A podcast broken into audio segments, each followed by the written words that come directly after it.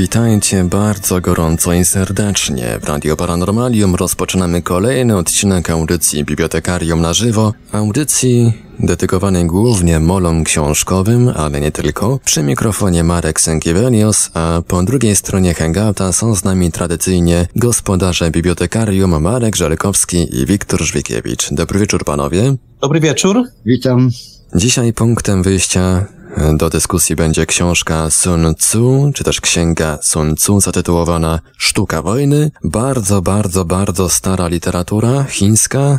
Także dzisiaj będziemy ym, dyskutować o nie tylko o wojnie, ale również o relacjach międzyludzkich, bo tak naprawdę książka, ta księga jest nie tylko o wojnie, ale również o strategiach komunikacyjnych, można powiedzieć. Ale zanim przejdziemy do tematu głównego dzisiejszej audycji, podam tradycyjnie kontakty do Radia Paranormalium. Gdzieś tak po godzinie 21 będziemy otwierać naszą linię telefoniczną dla słuchaczy, ale myślę, że numery telefonów do naszego radia warto sobie zapisać już teraz. Numer stacjonarny 32 746 0008 32 746 0008 Numer komórkowy 536 20 493 536 20 493 skype radio.paranormalium.pl Można także pisać na gadu gadu pod numerem 36 08 8002 36 08 8002 Jesteśmy też na czatach Radia Paranormalium na www.paranormalium.pl oraz na czacie towarzyszącym naszej transmisji na YouTube. Można nas także znaleźć na Facebooku, na kontach Radia Paranormalium, i na grupach Radia Paranormalium i czytelników Niestanego Świata, a jeżeli ktoś woli, to może nam również wysyłać pytania, komentarze na nasz adres e-mail radiomałpa-paranormalium.pl Halo, halo Bydgoszcz, czy nie, nie, nie roztopiliście się jeszcze od tych upałów? No nie, nie roztopiliśmy się. Całe szczęście. No tak, szczęście jest, ale w dodatku mm, taka smutna refleksja mnie naszła, chociaż e, w kontekście tego, o czym mówiliśmy przed chwilą, czyli temperatury dzisiejszego dnia, ona by się może wydać nieco abstrakcyjna, ta moja refleksja. No ale cóż, muszę się nią podzielić, bo to już tak, taka, taka moja natura. E, nieuchronnie idzie jesień, Wiktorze. Czy, czy, czy, czy to, to widać po prostu za oknem? W czerwcu, jak mieliśmy audycję o 20, to słońce przez okno waliło tak, że nie można niczego było przeczytać z ekranu. Ale... W tej chwili, w tej chwili, po gorącym dniu, to prawda, gdzie się roztapialiśmy, no dzisiaj tego to słońce sobie gdzieś poszło, nie ma, nie ma, nie ma już upału, nie ma słońca, wszystko na ekranie widać i w związku z tym, no, idzie jesień, nie ma na to rady. Ale kolego, zgodnie z taktykami dalekosiężnymi naszego e, kogo, tego, kogo mistrza, mistrza dzisiejszego Sun Tzu, Sun Tzu, czy jak się tak, tam go wymawia? To po prostu źle mówisz. Źle mówię. Nie idzie jesień, idzie zima. idzie zima, tak, to prawda. Trzeba patrzeć perspektywicznie i widzisz tak, wszystko. To prawda, idzie zima. Nie ma na to rady. Tak. No tak, no dobrze, to, to jak już po, po, porozmawialiśmy sobie o pogodzie, czyli tak naprawdę o, o, niczym, o niczym, to teraz czas by nawią nawiązać, zagaić jakoś w dzisiejszym temacie. Cóż tu wiele zagajać? Marek powiedział, zrobił jakby wstęp, a nawet zrobił go na pewno.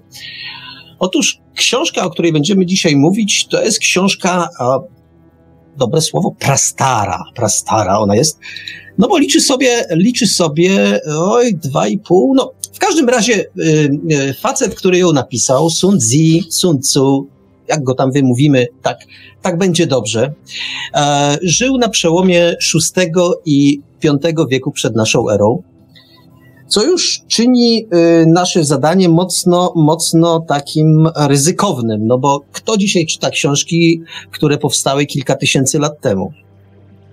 Tymczasem okazuje się, że ta książka y, nie tylko y, przez nas jest w jakiś tam sposób lansowana, ale jest w polu zainteresowania, i to właściwie wszyscy o tym wiedzą, jest w polu zainteresowania współczesnej kultury, współczesnej cywilizacji, bo o ile trudno się dziwić, że książkę Sztuka wojny Sun Tzu, Sun Tzu zalecano adeptom e, wywiadu radzieckiego jeszcze, mówił o tym, czy, czy, czy to wojskowego, czy to cywilnego, mówił o tym, mówił o tym w swoim czasie e, człowiek, który występuje, występuje pod pseudonimem Suworow. Mówił o tym, że e, sztuka Sun Tzu, e, sztuka wojny Sun Tzu jest takim obowiązkowym tekstem, który, który, który mm, adepci wywiadu radzieckiego musieli przys, przyswoić, a biorąc pod uwagę to, że e, e, współczesna Rosja w jakiś tam sposób nawiązuje jednak do, do, do tradycji Związku Radzieckiego, przyznaje się do niej i uważa, przynajmniej ustami prezydenta, że, to, że upadek Związku Radzieckiego to była największa tragedia, jaka mogła tylko, mogła tylko dotknąć ten kraj. No więc należy podejrzewać, że i współcześnie wywiad, wywiad rosyjski e, wszelkiej maści e, Sun Tzu studiuje. Ale żeby nie być tak jednostronnym, no to oczywiste jest też to, że e, szkoły, szkoły wojskowe e, po drugiej stronie oceanu, czyli w Stanach Zjednoczonych, również e, książką Sun Tzu się zajmują. No w ogóle wszyscy się książką Sun Tzu zajmują, bo okazuje się, że mm, e, marketingowcy, biznes, biznes wielki odkrył, odkrył Sun Tzu i stosuje, stosuje go permanentnie. Co więcej, korporacje uczyniły Sun Tzu, Sun Tzu swoim, no niemal Bogiem. Ja nawet spotkałem taką książkę Sztuka wojny dla kobiet. Dokład, dokładnie tak, tak tytuł brzmi. Nie pamiętam już autorki amerykańskiej, która jest poradą do praktycznego zastosowania psychi, psychologii, że tak powiem, przez, przez kobiety wobec mężczyzn, wobec przełożonych, wobec e, tego, co, co im w życiu doskwiera ewentualnie. Bo to, ta wojna jest, ma wymiary, wymiary jak najbardziej ludzkie po prostu. Warto też dodać, że no, yy, mówimy o dziele, o sztuce wojny Sun Tzu, ale warto sobie uświadomić, że to w gruncie rzeczy nie jest y, jakieś wielkie, strasznie rozbudowane, y, bardzo sążni, sążniste dzieło. To jest w gruncie rzeczy dosyć, dosyć y, krótki utwór. Na tyle krótki, że w wydaniu polskim został uzupełniony książką, właściwie dziełem potomka Sun Tzu, czyli Sun Pina, um, który nazywa, które to dzieło nazywało się dokładnie tak samo, czyli też Sztuka Wojny, więc dla odróżnienia nieco, nieco, zmieniono, nieco zmieniono mu tytuł na metody, wojsko, metody wojskowe. Niemniej jednak no, jakaś to była taka rodzina, y, która, która, która sobie tę sztukę wojny upodobała. Y, co więcej, to starsze dzieło Sun Tzu, mm, ono dotrwało do naszych czasów y, w miarę, y, w miarę całe i ono był, jakby mamy jego tekst dosyć prosto podany. Natomiast, natomiast jest tak, że to drugie dzieło mm, Sumpina, ono zostało znalezione w grobowcu na jakichś takich rozwłóczonych bodajże, bodajże pasemkach, pasemkach um, nie wiem, palmowych, czy, czy, czy czymś takim. W każdym razie trzeba było to wszystko poskładać do kupy. Udało się to lepiej lub gorzej, no w każdym razie dzieło jest i jest uzupełnieniem, uzupełnieniem y, sztuki wojny. Mm, przerwa, do przerwanej myśli wrócę, że, y, że to nie tylko, nie tylko Rosjanie, ale Amerykanie i biznes i tak dalej. Jedno jest pewne, że y, marines amerykańscy też sztukę wojny studiują. E, korporacje, tak jak już zacząłem o tym mówić, uczyniły, uczyniły z Sun Tzu swojego naprawdę, naprawdę Bo, no, jeśli nie Boga, to Bożka, bo y, okazuje się, że y, to wszystko, o czym, o, o czym pisał Sun Tzu, można owszem zastosować na polu, na polu walki, ale znakomicie nadaje się również do rozpracowywania chociażby, chociażby klientów y, albo chociażby pracowników w korporacji, nad którymi jakoś tam, jakoś tam trzeba zapanować. Ja wiem, że mm, wpisuję się tym, co mówię, w, takie, w taką powszechną tendencję, że korporacje to samo zło, i w związku z tym y, należy z, nimi walczyć. Ja nie wiem, czy to samo zło, czy samo dobro odpuśćmy sobie ten temat, nie czuję się dzisiaj na siłach. Natomiast y, fakt jest faktem, że korporacje, mm, i to jest mi, i to jest mi wiadome z pierwszej ręki, dosyć, dosyć, e, dosyć udatnie wdrażają myśli, myśli Sun Tzu. I zwróćcie na jedną uwagę. Minęło dwa i pół tysiąca lat. To jest więcej niż od czasów Chrystusa. No tak jakby. A jeśli ktoś mi pokaże w tym dziele chociaż jedną tezę, która straciła na aktualności, która nie nadaje się do zastosowania, no to jestem gotów oddać wszystko, a przynajmniej przyznać palmę nie wiem, honorową, nie wiem komu, nie, bo tam nie ma ani słowa, ani jednej tezy, która by straciła ak na aktualności. Wiesz co, to tak no my, my, my, staramy się jednak być szarmanccy i tacy z kurtuazją traktować naszych bohaterów, ale jednak sobie nie mogę odmówić pewnego, pewnego stwierdzenia. Otóż miejscami to dzieło jest napisane na tyle ogólnie, że w zależności od tego, co siedzi w twojej głowie, możesz sobie różne rzeczy pod to podstawić. Hmm. Zresztą to jest, nie ukrywa się tego, że w zależności od, y, ta książka y, stanowi pewną, y, inter, znaczy działa na zasadzie interakcji. W zależności od tego, co tam w łepetynie masz, to, to to z tej książki przeczytasz. No ale kto powiedział, że wszystko ma być proste i nie? Nie, nie. na tym polega elastyczność, również myśli. No być może właśnie dlatego ta książka mhm. przetrwała te ponad 2,5 tysiąca lat, że ona właśnie dostosowuje się do czytelnika, do jego wiedzy, do jego doświadczeń, do jego postrzegania świata wreszcie. I to, to jest może, to jest może dosyć ciekawe, jeśli, jeśli się, weźmie, jeśli, jeśli się to, to właśnie weźmie y, pod uwagę.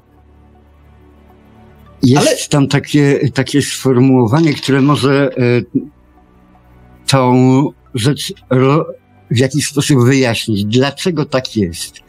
Otóż y, jest tam porównanie do sztuki wojennej, czy w, ogóle Tao, do rzeki. Do rzeki, która płynie ja mówię, słowo, myśl y, Sun Tzu płynie przez czas i dopasowuje się tak, jak rzeka szuka koryta, dopasowuje się do warunków, do terenu, do czasu, w którym przepływa. I zawsze droga wybrana przez tą rzekę będzie logiczna, będzie jedna optymalna po prostu. No. Ja tak e, wnioskuję, że e, to, to porównanie do rzeki jest ci jakoś bliskie. Ja pamiętam, to jest któraś z kolei audycja, w której ty nawiązujesz do motywu rzeki. Już mieliśmy taką audycję, gdzie, gdzie rzeka bardzo ci się przydała i widzę, że zno, rzeka znowu wraca. Także okej, okay, to jest to jest bardzo, to jest bardzo, um, powiedzmy, nośne, nośne, nośne porównanie. Ale wróćmy, wróćmy do, do, do, do, do, naszego, do naszego bohatera i do jego, do jego księgi. Otóż y, widzę, że widzę, że wertujesz, wertujesz y, myśli Sun Tzu, no to podziel się, podziel, podziel się czymś ciekawym.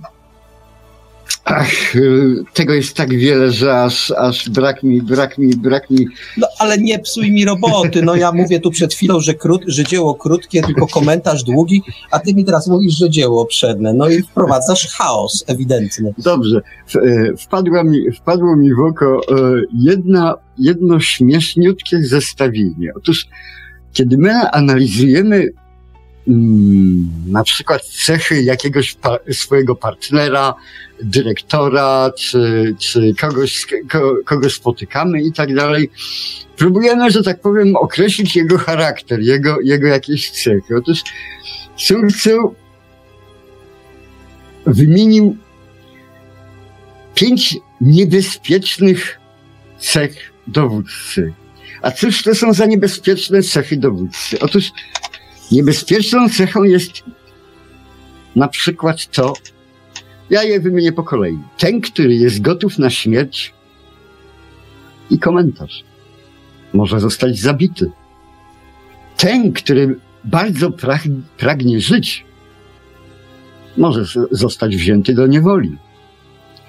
Ten, który jest drażliwy i działa pochop, pochopnie, tego łatwo obrazić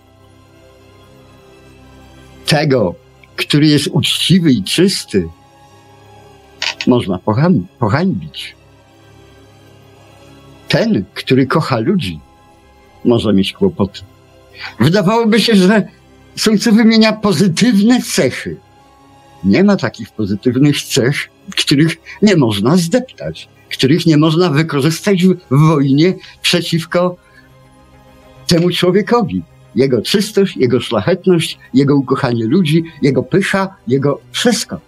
No tak, no ale kiedy czytałeś, pierwszy, kiedy czytałeś pierwszą z tych cech, czyli ta odwaga, taka, taka gotowość, gotowość na śmierć, no powiedz, ileż to było sytuacji podczas rozmaitych wojen, y, które, które ludzkość przeżyła, kiedy zbyt ambitny dowódca gotowy na śmierć ciągnął za sobą swoich ludzi i też narażał ich na śmierć, bo taką miał ochotę, bo taką no, miał fantazję. No, ale taką... Ryszard Lwie Serce zrobił to po prostu sam z sobą po prostu i poszedł no wiesz, pół biedy, pół biedy jak robił to sam ze sobą, natomiast jak y, ciągnął za sobą y, swoją armię, to to już zaczyna być y, niebezpieczne, chociażby dla tej armii. No ale myśmy chwalebnie mieli Jagiełłę, który był już wiekowo na tyle zaawansowany, że co prawda chyba w legendach, że tak powiem, kogoś tam rąbnął mieczem prawdopodobnie, ale jednak był zbyt stary, żeby stawać w pierwszym szeregu, że tak powiem, no i, no ale dowód... i dowodził po prostu. No ale dowódcy nie stawali, no w na przykład nie wszyscy. W średniowiecznej Europie stawali, dawali przykład. Co,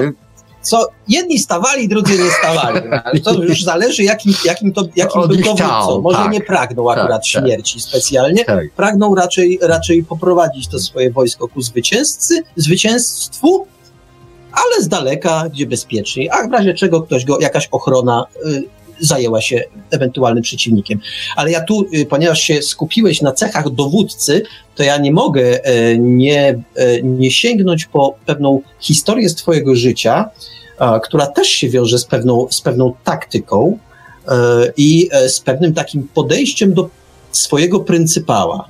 Byłeś kiedyś wiem, dawno geodetą wiem, i wiem. powiedz, co zrobiłeś swojemu szefowi. Wiem, wiem, bo to jest po prostu, jak my będziemy długo i namiętnie teoretycznie rozważać dzieło Sun to po prostu ktoś nam powie, no dobrze, ale jak, jak to praktycznie zastosować, nie? E, pewne jego, jego tezy. Otóż ja dam przykład takiego praktycznego zastosowania. Pracowałem kiedyś jako mm, młody szczyl w geodezji kreślarni zjechali ludzie z terenu. Dyrektor był bardzo inteligentny, bardzo bystry, młody, młody człowiek po, po akademiach i po, po z wykształceniem, że tak powiem, który patrzył na mnie bardzo po, pobłażliwie jako na hipisa długowłoso, długowłosego. No i y, był jakiś tam projekt, już nie pamiętam czego dokładnie dotyczył. Y, w kreślarni odbyła się krótka, dosyć burzliwa dyskusja E, ludzie, którzy mieli ten projekt realizować, wpadli na pewne pomysły. Mm, tych pomysłów było parę, no ale doszli do jakiegoś złotego środka, doszli do, do wspaniałej idei, jak tą sprawę załatwią, po czym wszyscy jęknęli. Boże mój, a no ale dyrektor nigdy na to nie pójdzie. No była, była tam w tym pomyśle pewna niewłaściwość, być może prawną, e, etyczna, którą należało, że tak powiem, przeforsować i dyrektor by na to nie poszedł za żadne skarby, nie? Kiedy usłyszałem to, to, to ten zawód wszystkich, że dyrektor na to nie pójdzie, mówię, sorry, a mogę ja pójść do niego w tej sprawie? Ale co ty, z nim się nie rozmawia, nie, nie ma o czym gadać. No, wziąłem, wziąłem te mm, papierki, na których były na, naszkicowane propozycje, yy, zresztą też fajnych inżynierów, fajnych ludzi, poszedłem do dyrektora. Dyrektor uśmiechnął się, jak mnie zobaczył, wskazał fotelik, usiadłem, założyłem nogę na nogę i mówię, panie dyrektorze, właśnie wystąpił problem. Tak, tak, wiem, że macie z tym problem. No i co? Ja mówię, no mamy taką propozycję, żeby to zrobić tak i tak, nie? Oczywiście przedstawiłem propozycję jak najdalszą od tego, mm, od tej, którą my, żeśmy sformułowali tak mm, w miarę sensownie. Dyrektor popatrzył na mnie, pokiwał, uśmiechnął się dobrotliwie, pokiwał głową z politowaniem. Panie Wiktorze, przecież to jest bez sensu. To, to, to. Wyłożył mi udowodnił, ma pan jakiś inny pomysł? Tak, tak, oczywiście, bo można to zrobić również tak, nie? Ten drugi pomysł został spuentowany. Tak samo przedstawiłem trzeci i czwarty, po czym stanąłem bezradnie i popatrzyłem dyrektorowi w oczy. Obstrzelałem wszystko, co było możliwe do, do e, wymyślenia w tym momencie. No i czekałem.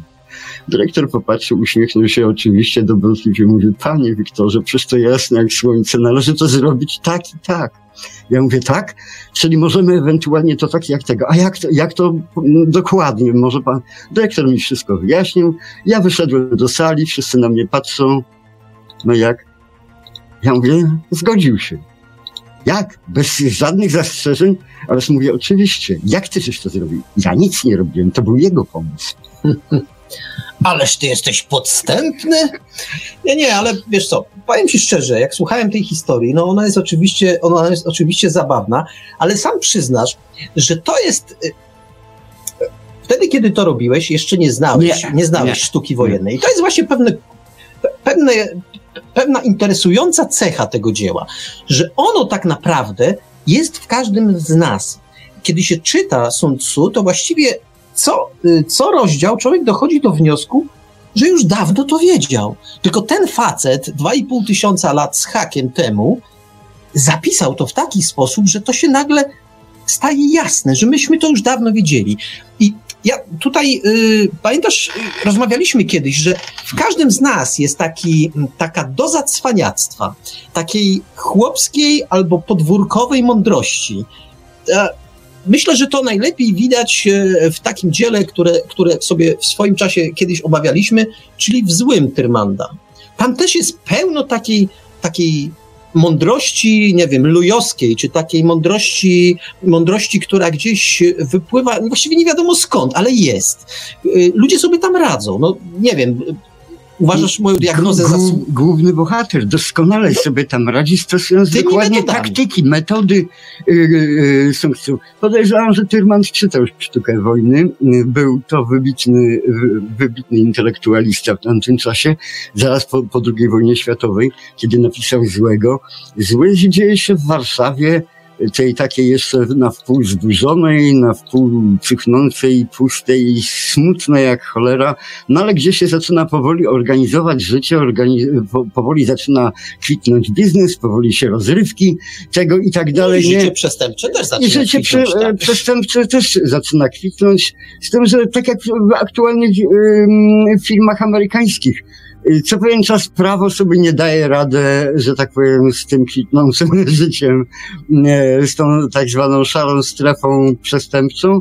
No i powolutku się okazuje, że cholera, coś tu jest nie tak, bo ktoś tam, że tak powiem, na własną rękę wymierza sprawiedliwość. Tak jak, jak ci ojcowie, którym, którym tam w amerykańskich filmach, którym zgwałcono córkę, więc on idzie i po prostu załatwia sprawę, nie, oglądając się na CIA i tak dalej tam. No, FBI. FBI tam tego, tam tego, nie? No, natomiast y, jak się y, porówna co, co wykonuje ten zły tytułowy od, od Tyrmanda, to jest tam cały wachlarz pewnych zachowań, zwykłych, normalnych, takich podwórkowych, z którymi się my również żeśmy zetknęli. Ja pamiętam, możesz mu jakby, jakby tak wyszczegóławiać tutaj to, to Tao lujowskie. E, Tao lujowskie, tak. tak piękne, piękne. E, e, tego po, patrząc na nasze podwórkowe życie. Idziesz sobie przez park, jesteś sam, jak palec, nie? Wy, wyłania ci się, nie wiem, piątka, szóstka jakichś e, ciem, ciemnych e, pysków, nie? I Kafaro, to, kafaropodobnych. Kafaropodobnych, nie? No cóż robisz? Cóż robisz? I teraz następują e, porady są, tylko, że, że on się tym akurat nie zajmował, ale w wypadku armii się zajmował. Po pierwsze, absolutnie nie, nie, nie wykazujesz zakłopotania, żadnego. Chyba, że jesteś, w, e, nie chcesz podejmować e, dyskusji, że tak powiem, jesteś na tyle daleko i masz na tyle szybkie nogi, że możesz wziąć nogi za pas i błyskawicznie zwiać stamtąd. To jest pierwsza opcja. Druga opcja, jeżeli, jeżeli nie jesteś pewien swoich nóg, więc spokojnie podchodzisz na luzie i próbujesz dyplomacji. Próbujesz zażartować, zagadać i tak dalej. Wbrew pozorom możesz znaleźć e, na odzew, dowcip rozmiękcza, e, e, jakoś, jakoś te frustracje być może naćpanych czy zawianych, że tak powiem, można jakoś roz, rozmydlić i tak dalej no ale to nie skutkuje, nie skutkuje, no to trudno. No to w takim razie nie masz, nie masz wyboru. Jeszcze możesz spróbować zwiać, no ale jeżeli już naprawdę nie da rady, to cóż masz robić? Cały czas twierdzę, podkreślam raczej, że nie okazujesz zakłopotania. Jeśli masz polec, to trudno, trzeba polec w tym momencie. Błyskawicznie atakujesz prawdopodobnego dowódcę, przywódcę. Nie czekasz na nich, atakujesz jeżeli e, pojawi się zamieszanie, wtedy próbujesz dopiero e, uciec. No ale jeżeli niestety e, trafiasz na sprawną grupkę i tak dalej, no i błyskawicznie dostajesz obuchem w łeb, i padasz, cóż, zostaje ci ostatnia rzecz, udawanie trupa. Leżysz i, i już nie jęczysz. Zęby, zęby na kłódkę, kurde, udajesz trupa. Po prostu po tym pierwszym ciosie. Może cię kopną jeszcze, może jeszcze nadepną, nie? Ale masz szansę nie dostać tym kastetem przez łeb. I to są taktyki po prostu, które stosują armię yy, yy, również, nie? Yy, uda, udając dezorganizację, udając słabość po to, żeby przejść do kontrofensywy albo po, po prostu, żeby przetrwać. I tak jak na przykład w II wojnie światowej nasz, na naszym polskim terenie, przejść do partyzantki. No tak, ale podkreślam, podkreślam to, że to są wszystko takie, znowu, powiem to, powiem to jeszcze raz, to są takie mądrości spisane przez, e, przez naszego dzisiejszego autora, które właściwie każdy z nas intuicyjnie stosuje. Zgadza się. Tylko chwała najwyższa, e, najwyższemu za to, że on, e, czy chwała Tao, że, że pozwoliło mu to spisać po prostu, spisać, ale zwróć uwagę, to jest tak samo spisane jak Stary Testament. Stary Testament, który dotyczy życia i tak dalej. Nie kradnij, nie zabijaj, postępuj, postępuj, postępuj, tak. I to tak samo e, tu wypadku wojny. Postępuj, postępuj tak. On obstrzelał wszystko z, e, w związku z tym, że miał e, ogląd e, czasy tej feudalnych e, Chin, że tak powiem, tych państw, właściwie miast, państw chińskich i tak dalej, ale feudalnych księstewek i miasteczek po prostu sprzyjały obserwacjom. A Chińczycy, przynajmniej w jego rodzie, dokładnie te dzieje analizowali. Wszystko, co zostało tam przetrenowane, później po dwóch tysiącach lat i po tysiącu lat zostało praktykowane w Europie i później w XX wieku, już że tak powiem, i w II wojnie światowej, i później przez Amerykanów w Wietnamie, i, i później w Iraku, i tak dalej, i tak dalej, i tak dalej. Nie?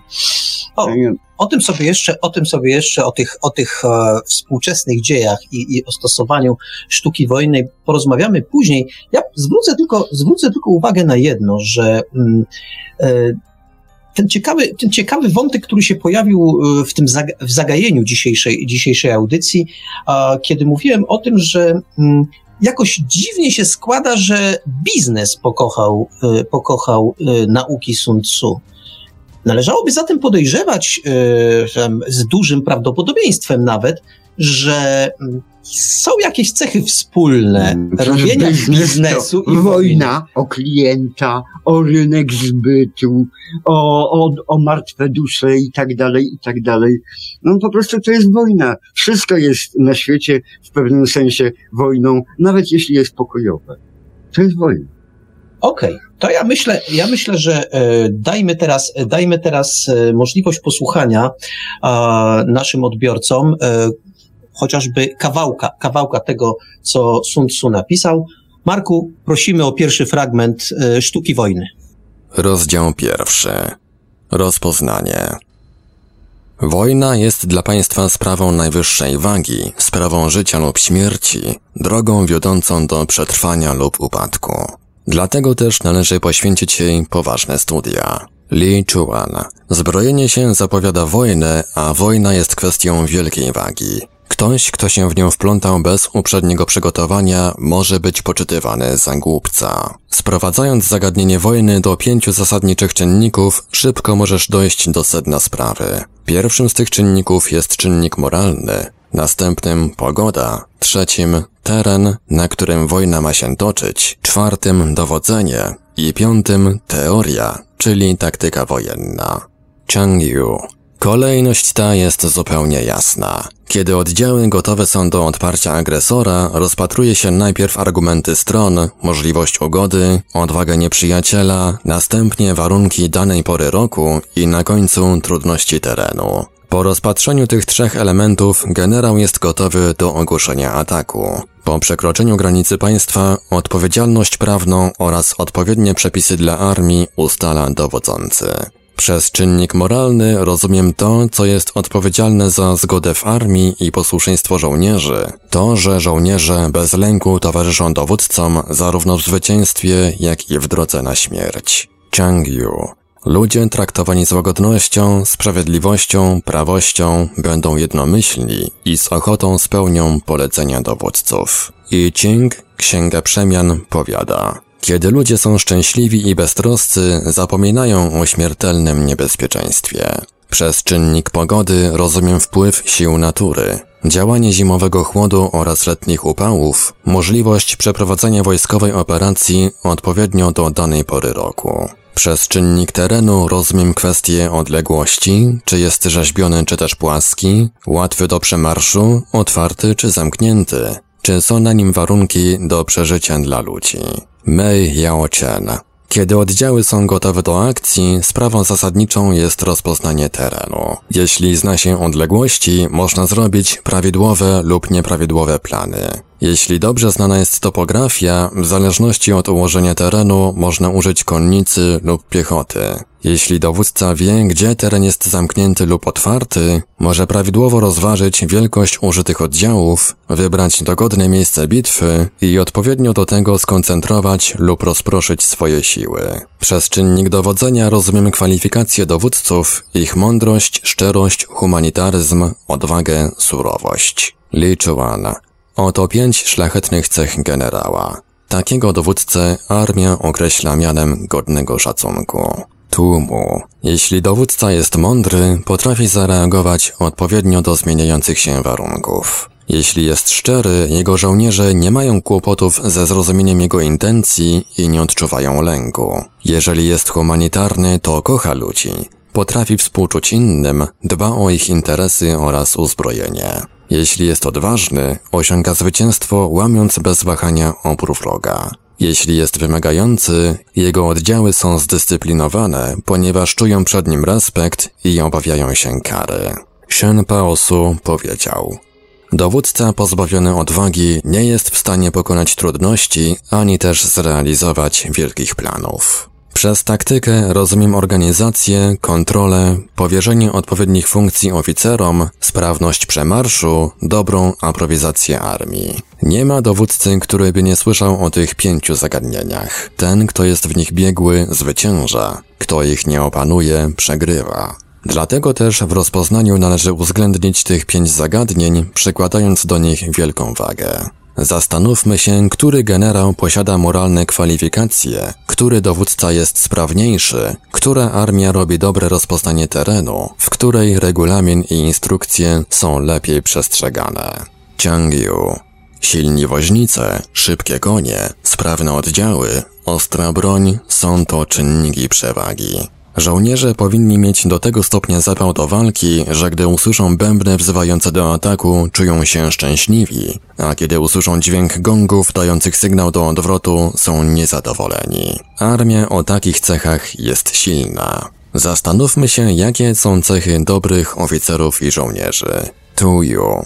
Mistrz Wang stwierdził. Jeśli oficerowie nie są dobrze wdrożeni do ostrego rygoru, będą tchórzliwi i niezdecydowani w bitwie. Jeśli generałowie nie są dobrze wyszkoleni, mogą zadrżeć w obliczu niebezpieczeństwa i zawahać się. Który z dowódców rozdzielający nagrody i kary myśli bardziej o sobie niż o żołnierzach? Tu mu. Dowódcy nigdy nie powinni być skrajni w rozdzielaniu kar i nagród.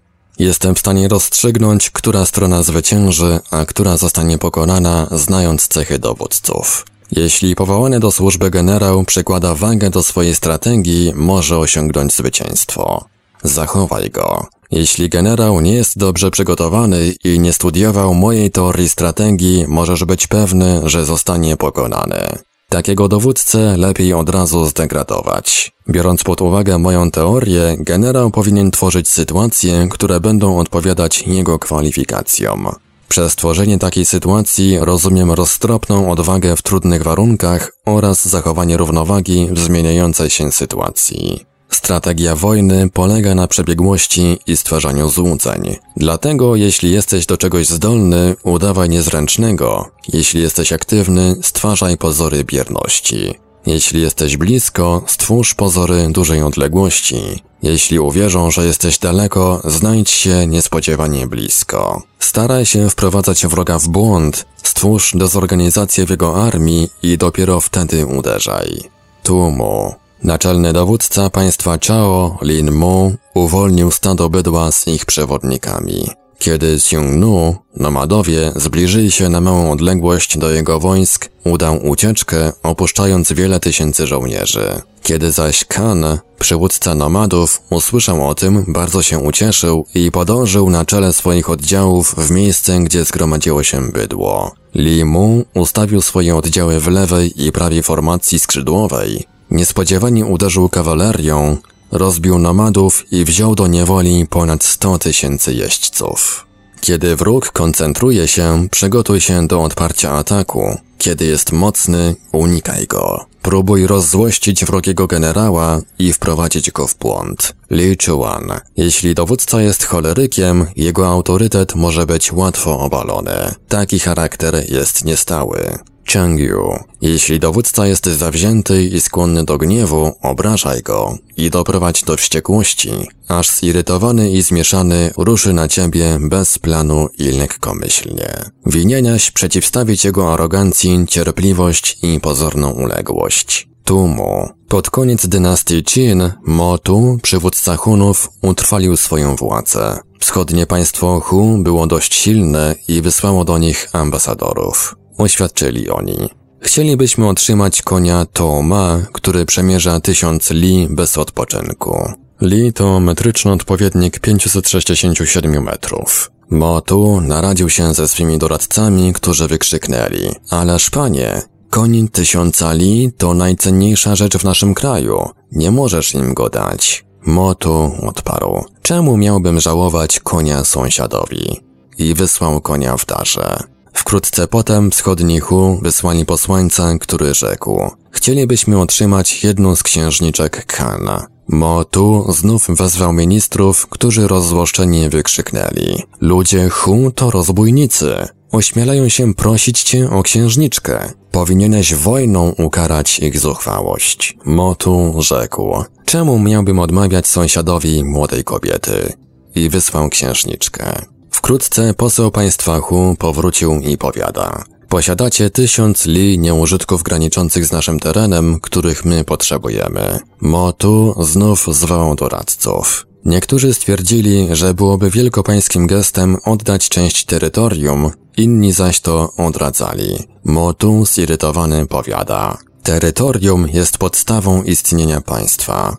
Jak można go odstąpić? Wszyscy ministrowie, którzy to doradzali, zostali ścięci. Motu zaś dosiadł swego wierzchowca, rozkazał pozbawić głów wszystkich, którzy by pozostali w domach i zabrawszy armię, niespodziewanie uderzył na Hunów.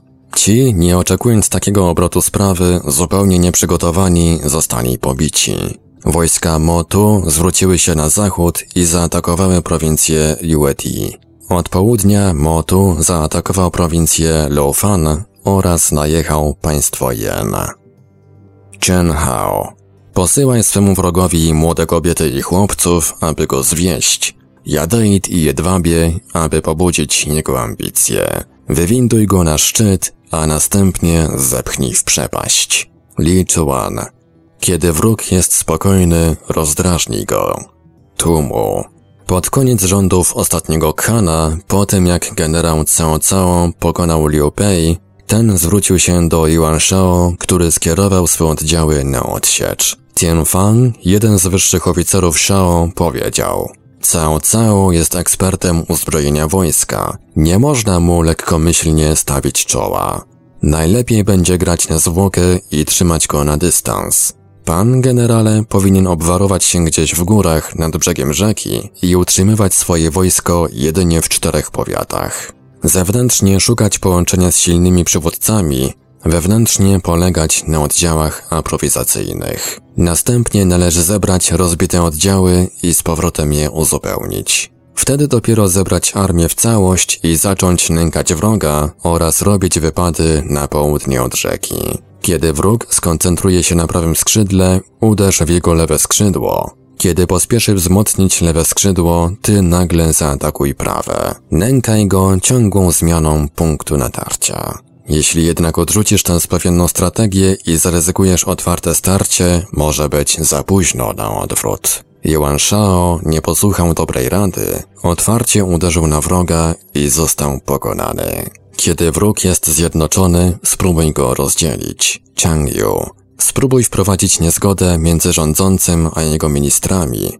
Innym razem odseparuj od niego doradców. Spraw, żeby mu nie ufali i odsunęli się od niego. Możesz też uknąć przeciw niemu spisek. Zaatakuj, kiedy nie będzie przygotowany. Zrób wypad, kiedy się tego nie spodziewa. Hu Yanxi. Li Ching z kraju Tang przedstawił 10 planów rozbicia Xiaoxie i cała odpowiedzialność za dowodzenie armią dostała się w jego ręce. W ciągu 8 miesięcy skoncentrował swoje siły w miejscu zwanym Kuichou. Była to pora zimowych wylewów rzeki Yangtze. Większość dróg w okolicy była zalana wodą. Xiaoxie nie spodziewał się zupełnie ataku, w konsekwencji nie przygotował się. W dziewiątym miesiącu Li Ching zebrał dowódców i rozkazał, co następuje. W czasie wojny najważniejszą rzeczą jest szybkość działania. Nie można sobie pozwolić na lekceważenie wroga. Teraz my jesteśmy skoncentrowani, a Xiaoxie nawet o tym nie wie.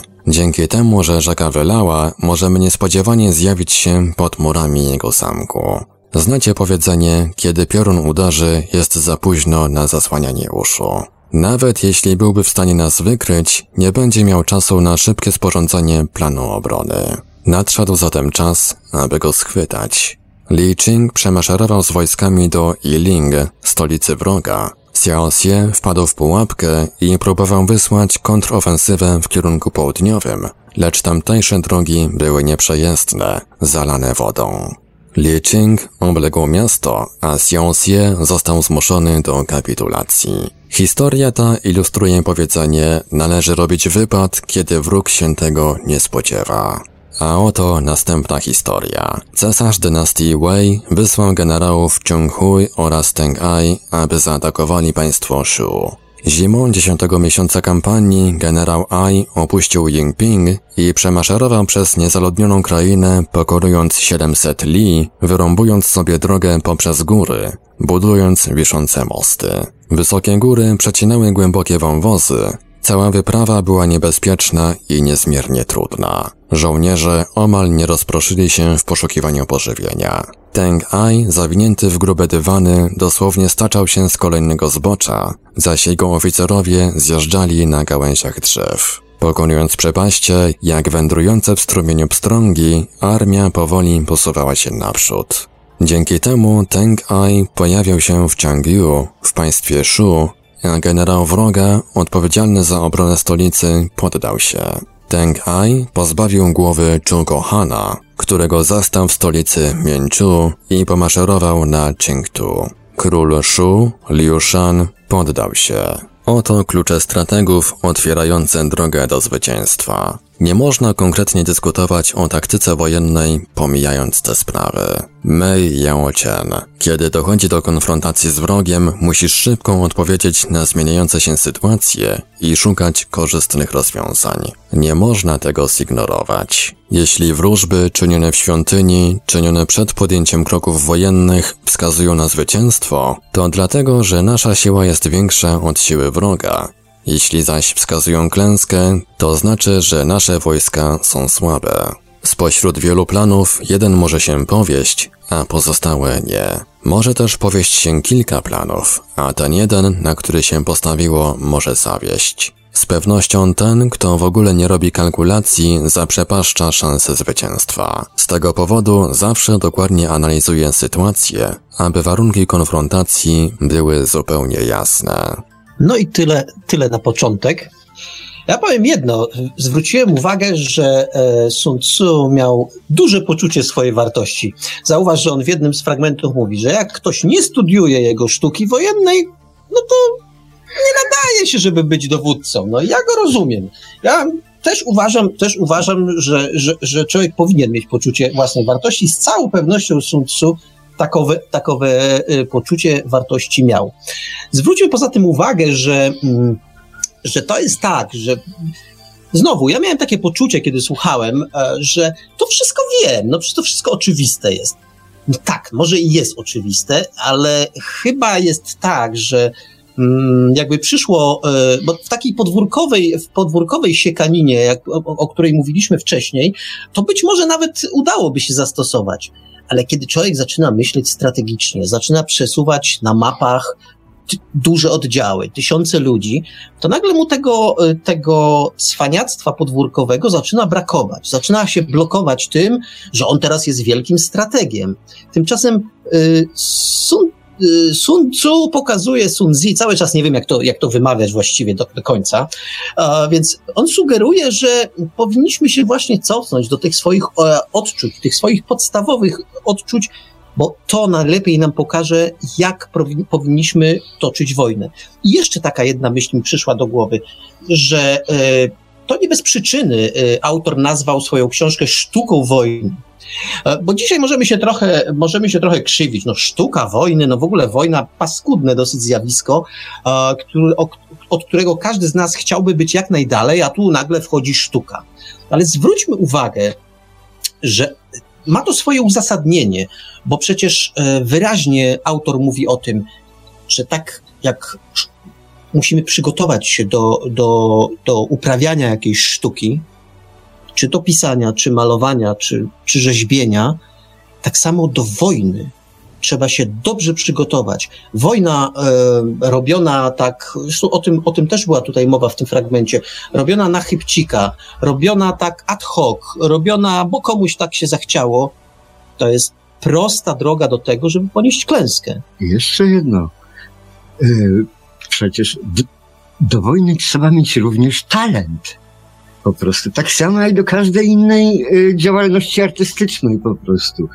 Y, przynajmniej dowódca powinien mieć talent. To Tao to jest między innymi talent po prostu. Bez talentu no, można, można, można jakoś tego, ale jak wspominałeś o tym, co tego, ja, mi tam coś jeszcze zabrzmiało przez sekundę, bo jestem, że tak powiem, szowinistą.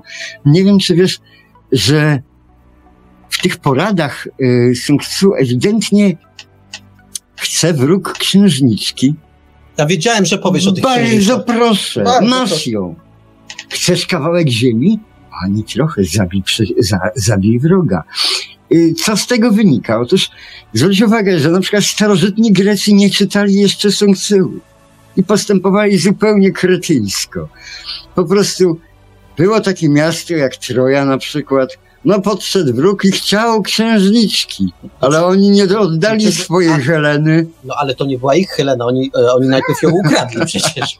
No tak, ale mogli ją spokojnie oddać i nie, byłyby, nie byłaby Troja zrównana z ziemią, a postąpili zupełnie kretyńsko. Dlaczego? Bo nie czytali Sun Tzu. No, ale co więcej, to, że nie czytali Sun Tzu, to też jeszcze e, pokaza, e, czy można zobaczyć, e, w dalszych losach Troi. Tak. Otóż w zależności od przekazu, y, no, siedzieli ci Grecy y, y, pod murami Troi długo, długo.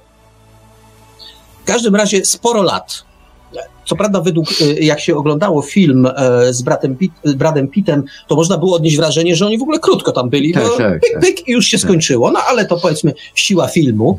Natomiast siedzieli w rzeczywistości dosyć długo pod, pod tymi murami Troi i za cholerę nie mogli, nie mogli tego miasta stopić.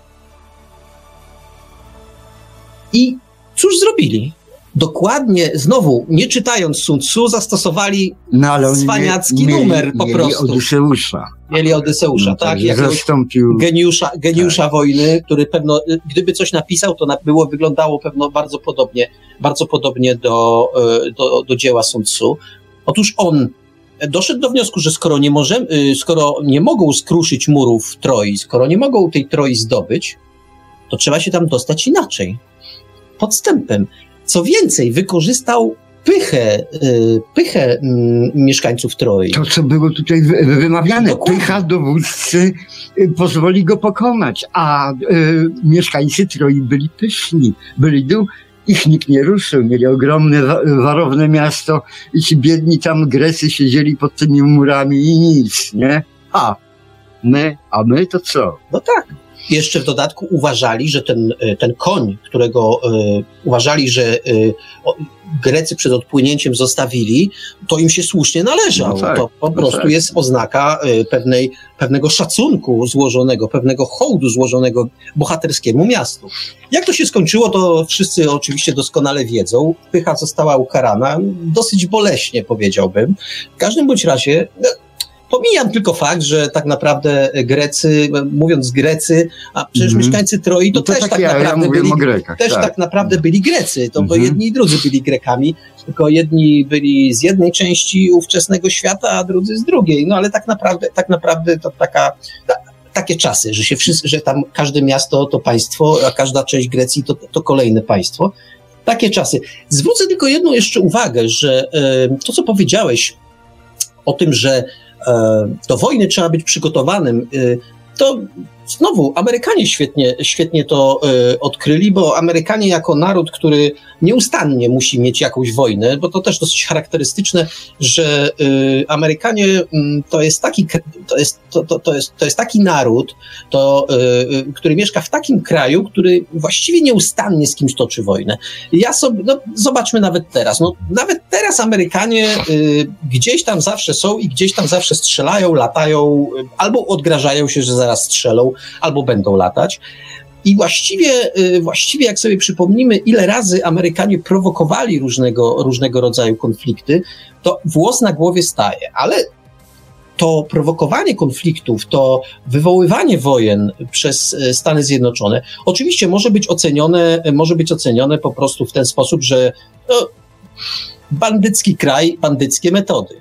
Można tak, oczywiście, y, trudno się nawet z tym nie zgodzić, ale można też, y, można też przyjąć, że Amerykanie wdrażają, wdrażają mm, y, w życie to powiedzenie, y, czy też to twierdzenie, że wojna to jest też polityka. To jest inny sposób prowadzenia, prowadzenia polityki i oni to robią w sposób no, przez lata tak na tyle wyćwiczyli, że w sposób perfekcyjny. Co więcej, oni po doświadczeniach Wietnamu, e, doświadczeniach poboru, doszli do wniosku, że jeśli chce się mieć armię sprawną, to nie może być armia e, masowa, właśnie z poboru, bo to jest armia, która. Mm, to jest zły żołnierz, bo on jest niechętny. On jest wyrwany ze swojego domu, a taki y, od swojej dziewczyny. A on wolałby być hipisem. Tak, wolałby prostu, być hipisem, albo, albo był hipisem. A on to raperem. No, tak, natomiast ktoś tam wreszcie wpadł na pomysł, znaczy to jest oczywisty zresztą, znowu sięgnięto, sięgnięto po Sun Tzu, który, który żył w innych czasach, ale wiedział jedno – znaczy wtedy nie, w tych czasach Sun Tzu oczywiście nie było, nie było armii elitarnej, tylko też armia, którą, którą władca for, formował w ten sposób, że ci i ci idą i już, i nie było dyskusji. Ale Amerykanie twórczo to przekształcili i doszli do wniosku, że ich armia musi być armią elitarną. To muszą być ludzie, którzy chcą tam być. Oczywiście e, ci zwykli żołnierze, to oni są tam głównie po to, żeby, e, żeby zarabiać pieniądze ale dlatego Amerykanie postawili na szereg formacji o charakterze elitarnym. I mamy tam różne, różne formacje, mamy tych marines os, osławionych, ale też szereg formacji bardzo takich y, elitarnych, które uderzają punktowo. Dlaczego? Bo Amerykanie doszli do wniosku, że tylko taki żołnierz, taka maszyna do zabijania, ona sprawdzi się na polu walki. To są, że to są ludzie, którzy, których nikt nie zmusza do, do, do, do bycia, bycia bohaterem wojennym. Oni sami oni sami po prostu chcą tego. No ale to na pewno my ich mamy, mamy też mamy. Skąd ale Amerykanie ich biorą? Ale oczywiście, bo w, każdym, w każdej populacji jest pewien odsetek ludzi, którzy, którzy świetnie się czują w takich, e, no powiedzmy, w takich w takich warunkach konfliktu. Adrenalina. Adrenalina. Po prostu chcą tej adrenaliny, potrzebują tej adrenaliny. I tak to mniej więcej działa. Poza tym Amerykanie są, e, to trochę wychodzi jak hymn pochwalny na, na temat Amerykanów, a nie tak to miało brzmieć, bo e, powiedzmy, mm, no niekoniecznie mi się musi to podobać, co Amerykanie na świecie wyprawiają, ale, ale muszę też e, zwrócić uwagę na to, że oni działają bardzo, bardzo rozumowo, bardzo tak podchodzą do tego w sposób wręcz matematyczny. Oni sobie to wszystko dobrze, byśmy powiedzieli tak podwórkowo, obcykali sobie to nieźle. Bo zobacz, jak oni werbują kadry. Oni mają znakomite kadry. Dlaczego? Otóż Stany Zjednoczone to jest kraj nierówności społecznej i dobrze im z tym, chwalą sobie, ale ta nierówność społeczna powoduje, że nawet bardzo inteligentni, zdolni ludzie, e, czasami, e, którzy się dobrze zapowiadają, nie stać ich na to, żeby e, kończyć znakomite szkoły. No może ktoś być znakomitym, znakomicie zapowiadającym się specjalistą w jakiejś dziedzinie, a nie stać go na to, żeby płacić czesne na Harvardzie. Hmm. I co się wtedy dzieje? Otóż wtedy pojawia się przedstawiciel, oni mają pod obserwacją y, co zdolniejszych, co zdolniejszych młodych ludzi. Zjawia się przedstawiciel armii i mówi: Słuchaj, chcesz studiować na tej i na tej uczelni, może na tej, może na tamtej, a może jeszcze ci lepszą znajdziemy. My opłacamy twoje czesne. Te kilkaset, kilkadziesiąt, czy kilkadziesiąt, czy kilkaset y, tysięcy dolarów płacimy w ciemno. Jedna tylko drobna przysługa podpisujesz kontrakt. Cyrograf. Cyrograf, tak.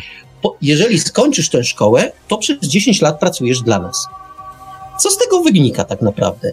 No, e, po pierwsze, zdolny człowiek kończy świetną szkołę, na którą nigdy w życiu by go nie było stać.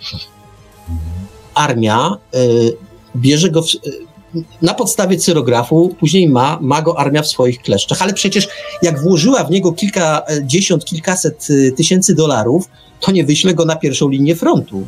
Tylko gdzieś go, gdzieś go osadzi w jakimś instytucie wojskowym, w jakimś centrum badawczym, które, w którym on y, sprawi, że nowe maszyny do zabijania się pojawią, jeszcze lepsze, jeszcze sprawniejsze, jeszcze, jeszcze, jeszcze, jeszcze. Po 10 latach ten młody człowiek, już pewno nie młody, bo po 10 to już będzie trochę starszy, przestaje, e, przestaje, może przestać pracować dla armii, ale jest świetnym fachowcem, świetnym e, e, naukowcem, który, który może podążać drogą kariery naukowej. Tak naprawdę bardzo wielu ludzi, e, bardzo wielu naukowców w ten sposób, e, w ten sposób e, no, zaczynała się ich droga, ich kariera, ich kariera naukowa. To świadczy o pewnej perfidii oczywiście armii i nie musi się wszystkim podobać, ale świadczy też o tym, że oni e, no, przemyśleli sobie tę sprawę dosyć, dosyć dokładnie. No, sens zawsze, nigdy nie jest perfidny. Rzeczy sensowne te, które mają rację bytu i które, które napędzają do przodu tą całą naszą cywilizację, e, zawsze są w miarę sensowne i tak dalej. To, co opisałeś, e, no to Sun Tzu byłby zachwycony, że, że, że istnieje e, takie państwo feudal, demokratyczne, które tak pięknie rozwija jego idee i wdraża i potrafi wyszkolić generałów, wyszkolić żołnierzy i ale ja jestem ciekaw, na ile Amerykanie dokładnie studiują. No, na pewno studiują bardzo dokładnie, tylko czy wszystko widzą? No bo niebezpieczeństwo z książką, z, z dziełem Sun Tzu polega na tym, że przeciwnik też ją może że też ją czyta, a poza tym, y, że można ją, już mówiliśmy to na początku, rozmaicie interpretować, interpretować w zależności tak. od tego, co się ma w głowie. Już to raz mhm. mówiłem. Otóż Amerykanie, ja odnoszę wrażenie, że coś się dzieje z nimi niedobrego, że oni po prostu uwierzyli, że są omnipotentni i wszechwładni i wszechmocni właściwie i że wszystko mogą załatwić na świecie za pomocą, za pomocą siły, za pomocą interwencji wojskowej i tak dalej, i tak dalej wiesz, pycha kroczy przed upadkiem. To tak niestety jest i to się bardzo często, bardzo często w historii sprawdzało. Oni jeszcze dzisiaj cały czas twierdzą, że mają, są najpotężniejszą armią świata, że będą zawsze bronić tej demokracji, czy jakkolwiek to nazwiemy, co, co tam się u nich odbywa, i że oni zawsze wiedzą lepiej i zawsze tę swoją armię prowadzą. E, a cóż, Rozejrzyjmy się troszeczkę po świecie. Y, znowu w tym fragmencie, który, który Marek czytał, mieliśmy mowa o tym, była, mieliśmy mo, y, była mowa o tym, że y, należy dzielić rządzących. Zobacz, rozejrzyjmy się na świecie, jak ładnie przeciwnicy, jakby jak działają w taki sposób, żeby dzielić społeczeństwa, dzielić elitę władzy, dzielić wszystko. I nagle się okazuje, że jest prezydent w takich Stanach Zjednoczonych, a połowa, połowa y, niemal, y, no czy prawie połowa e, ludzi w tych Stanach Zjednoczonych e, nie znosi gościa i po prostu utopiłaby go w szklance wody. Po tym, jak usłyszałem, co mówi, e, co mówi o Trumpie e, kilka osób z tej elity intelektualnej Stanów Zjednoczonych, to się za głowy złapałem.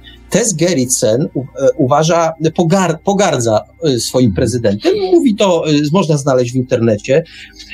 Kilku aktorów, to co, wy, to co wygadują o prezydencie jest po prostu, jest po prostu straszne uważają go za chama, buraka i tak dalej, i tak dalej, to tam już można, epitety sobie darujmy.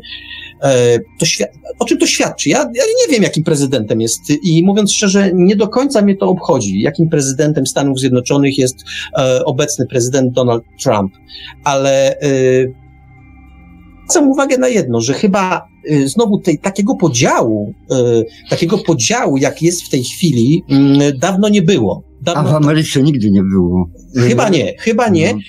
I tu by można zadać sobie pytanie, czy ktoś tego nie zorganizował w Stanach Zjednoczonych. Tego demontażu. Tego tak demontażu. Czy ktoś a właśnie nie przystąpił do dzielenia mhm. elity władzy, bo to jest początek dopiero dalszych, dalszych działań, które, które dopiero można podjąć. Y, a propos tego, to ja tutaj zacytuję może nie Simsa, ale jego potomka, czyli Sumpina. Y, jak tak widzimy współczesny świat, skoro się do tego zwróciłeś, czyli Amerykę, Europę i tak dalej, a coś znajdujemy u Sumpina. Parę takich pytań. Czy liczniejsi będą zwycięzcami? Wtedy wystarczyłoby policzyć ludzi i stanąć do boju. Czy bogatsi będą zwycięzcami? Wtedy wystarczyłoby zmierzyć dostawy zboża i stanąć do boju. Czy ostrzejsza broń, grubsze zbroje pozwolą zwyciężyć? Wtedy łatwo byłoby przewidzieć zwycięstwo. A ponieważ tak nie jest, bogaci nie mogą czuć się bezpiecznie. A biedny, a być biednym jeszcze nie oznacza być w niebezpieczeństwie. Dokładnie. I mm. no, gdzie tu, gdzież daleko szukać? O tym się przekonali już nieraz Amerykanie. Proszę bardzo. Zajęcie Iraku to był moment w takiej skali, w skali wojennej. To, to w dniach liczone, kiedy oni sobie e, najpierw po, na, na wale rakieto, rakietowej e, i bombowej po prostu wkroczyli, zajęli i było ich. Natomiast później utrzymanie się na tym terenie, te nieustanne zamachy, te nieustanne nękanie armii, no okupacyjnej w gruncie rzeczy, było dla nich trudne, trudne do utrzymania. Przecież tak naprawdę podczas ofensywy yy, nie zginęło wcale tak wiele osób, tak wielu Amerykanów. Natomiast to, co się działo później, to już naprawdę był dramat. Przecież y, ludzie, którzy wracali y, którzy byli kalekami, którzy wracali, y, którzy wracali w trumnach z, y, z Iraku. To były ofiary tej okupacji, a nie ofensywy, która miała miejsce. O tym się Amerykanie przekonali, że słabsi, gorzej uzbrojeni, z tymi bardziej tępymi mieczami czy gorszymi karabinami, mogą być przeciwnikiem, który kąsa bardzo boleśnie. Ale to nie tylko w Iraku. Przekonali się w Wietnamie, przekonali, przekonali się w Kabulu, tak. przekonali tak. się... Się bez przerwy o tym przekonują i jakoś tak nie dociera. Cały czas wierzą w to, że jak mają niewidzialne bombowce, że jak mają e, rakiety Tomahawk, jak mają w ogóle bomby, które są inteligentne, no chciałem w ogóle z taką bombą inteligentną sobie pogadać na przykład, jak ona już jest taka no, inteligentna. Wszystko mają, tylko nagle jakieś samoloty walą w Pentagon po no, prostu. Albo, albo w wieży World Trade Center. No, tak, no, no tak, no. Okazuje się, okazuje się, że e, sprowadzenie, sprowadzenie e, konfliktu na pole, na którym przeciwnik czuje się silniejszy, nagle czyni z tej nowoczesnej technologii a, amerykańskiej no coś, co wcale nie pomaga. I o tym też jest książka y, dzieło Sun Tzu. On o tym pisze, dokładnie, przed, przed chwilą mm -hmm. o tym mhm. przeczytałeś. A wróćmy jeszcze, wróćmy jeszcze do, do, do tego, jak Amerykanie bywają, hmm, bezbronni to złe słowo, ale czasami jak stają się bezradni. Otóż, y, jeśli przypomnisz sobie, jeśli przypomnisz sobie wojnę y, w Jugosławii, -hmm. otóż co się tam działo? Latały tam e, niewidzialne bombowce. E, świetnie namierzały cele, e, wysadzały to wszystko w cholerę i działo się, dużo się działo. Ale później się okazało, że ci stosunkowo gorzej uzbrojeni ludzie na Ziemi mm, oszukiwali Amerykanów. To świetnie, świetnie, e, świetnie wyszkoloną armię, świetnie wyposażoną, wyszkoloną jak wyszkoloną, wyposażoną mhm. armię, te niewidzialne bombowce. Okazuje się, że czasami te niewidzialne bombowce bombardowały drogi, których nie było. E, bo sobie, a, bo sobie y, mieszkańcy rozciągali jakieś tam pasma folii, bombardowali zgrupowania y, sprzętu wojskowego, którego też nie było, bo on był z jakiejś tam sklejki czy czegoś, czy był wręcz nadmuchany, czy jakiś tam inny. E, różne, różne, różne tam fortele, fortele stosowano. W każdym bądź razie okazuje się, że patrz, jak prymitywne, prymitywne myki mogą zmylić tę nowoczesną, tę nowoczesną technologię, technikę. To wszystko nagle się okazuje, że jest jakby trochę, trochę jakby mniej przydatne. Mm, po prostu też jedna z zasad sukcesu atakuje, y, jeśli, jeśli przeciwnik jest tak silny, uderz w miejsce słabe. Jeśli pomijaj te, znaczy, wy tego, my zapominamy jedno. Broń to jest jedna, e, jedna rzecz. Wyposażenie armii to jest druga rzecz, ale umysł człowieka e, po jednej i po drugiej stronie jest taki sam współcześnie. E, tak, w tej Jugosławii tak samo inteligentni i tak samo wykształceni ludzie walczyli jak po stronie Amerykanów po prostu. Tak, tak samo inteligentni ludzie e, w Iraku. Co więcej, zgadza się. Również wykształceni przez Europę.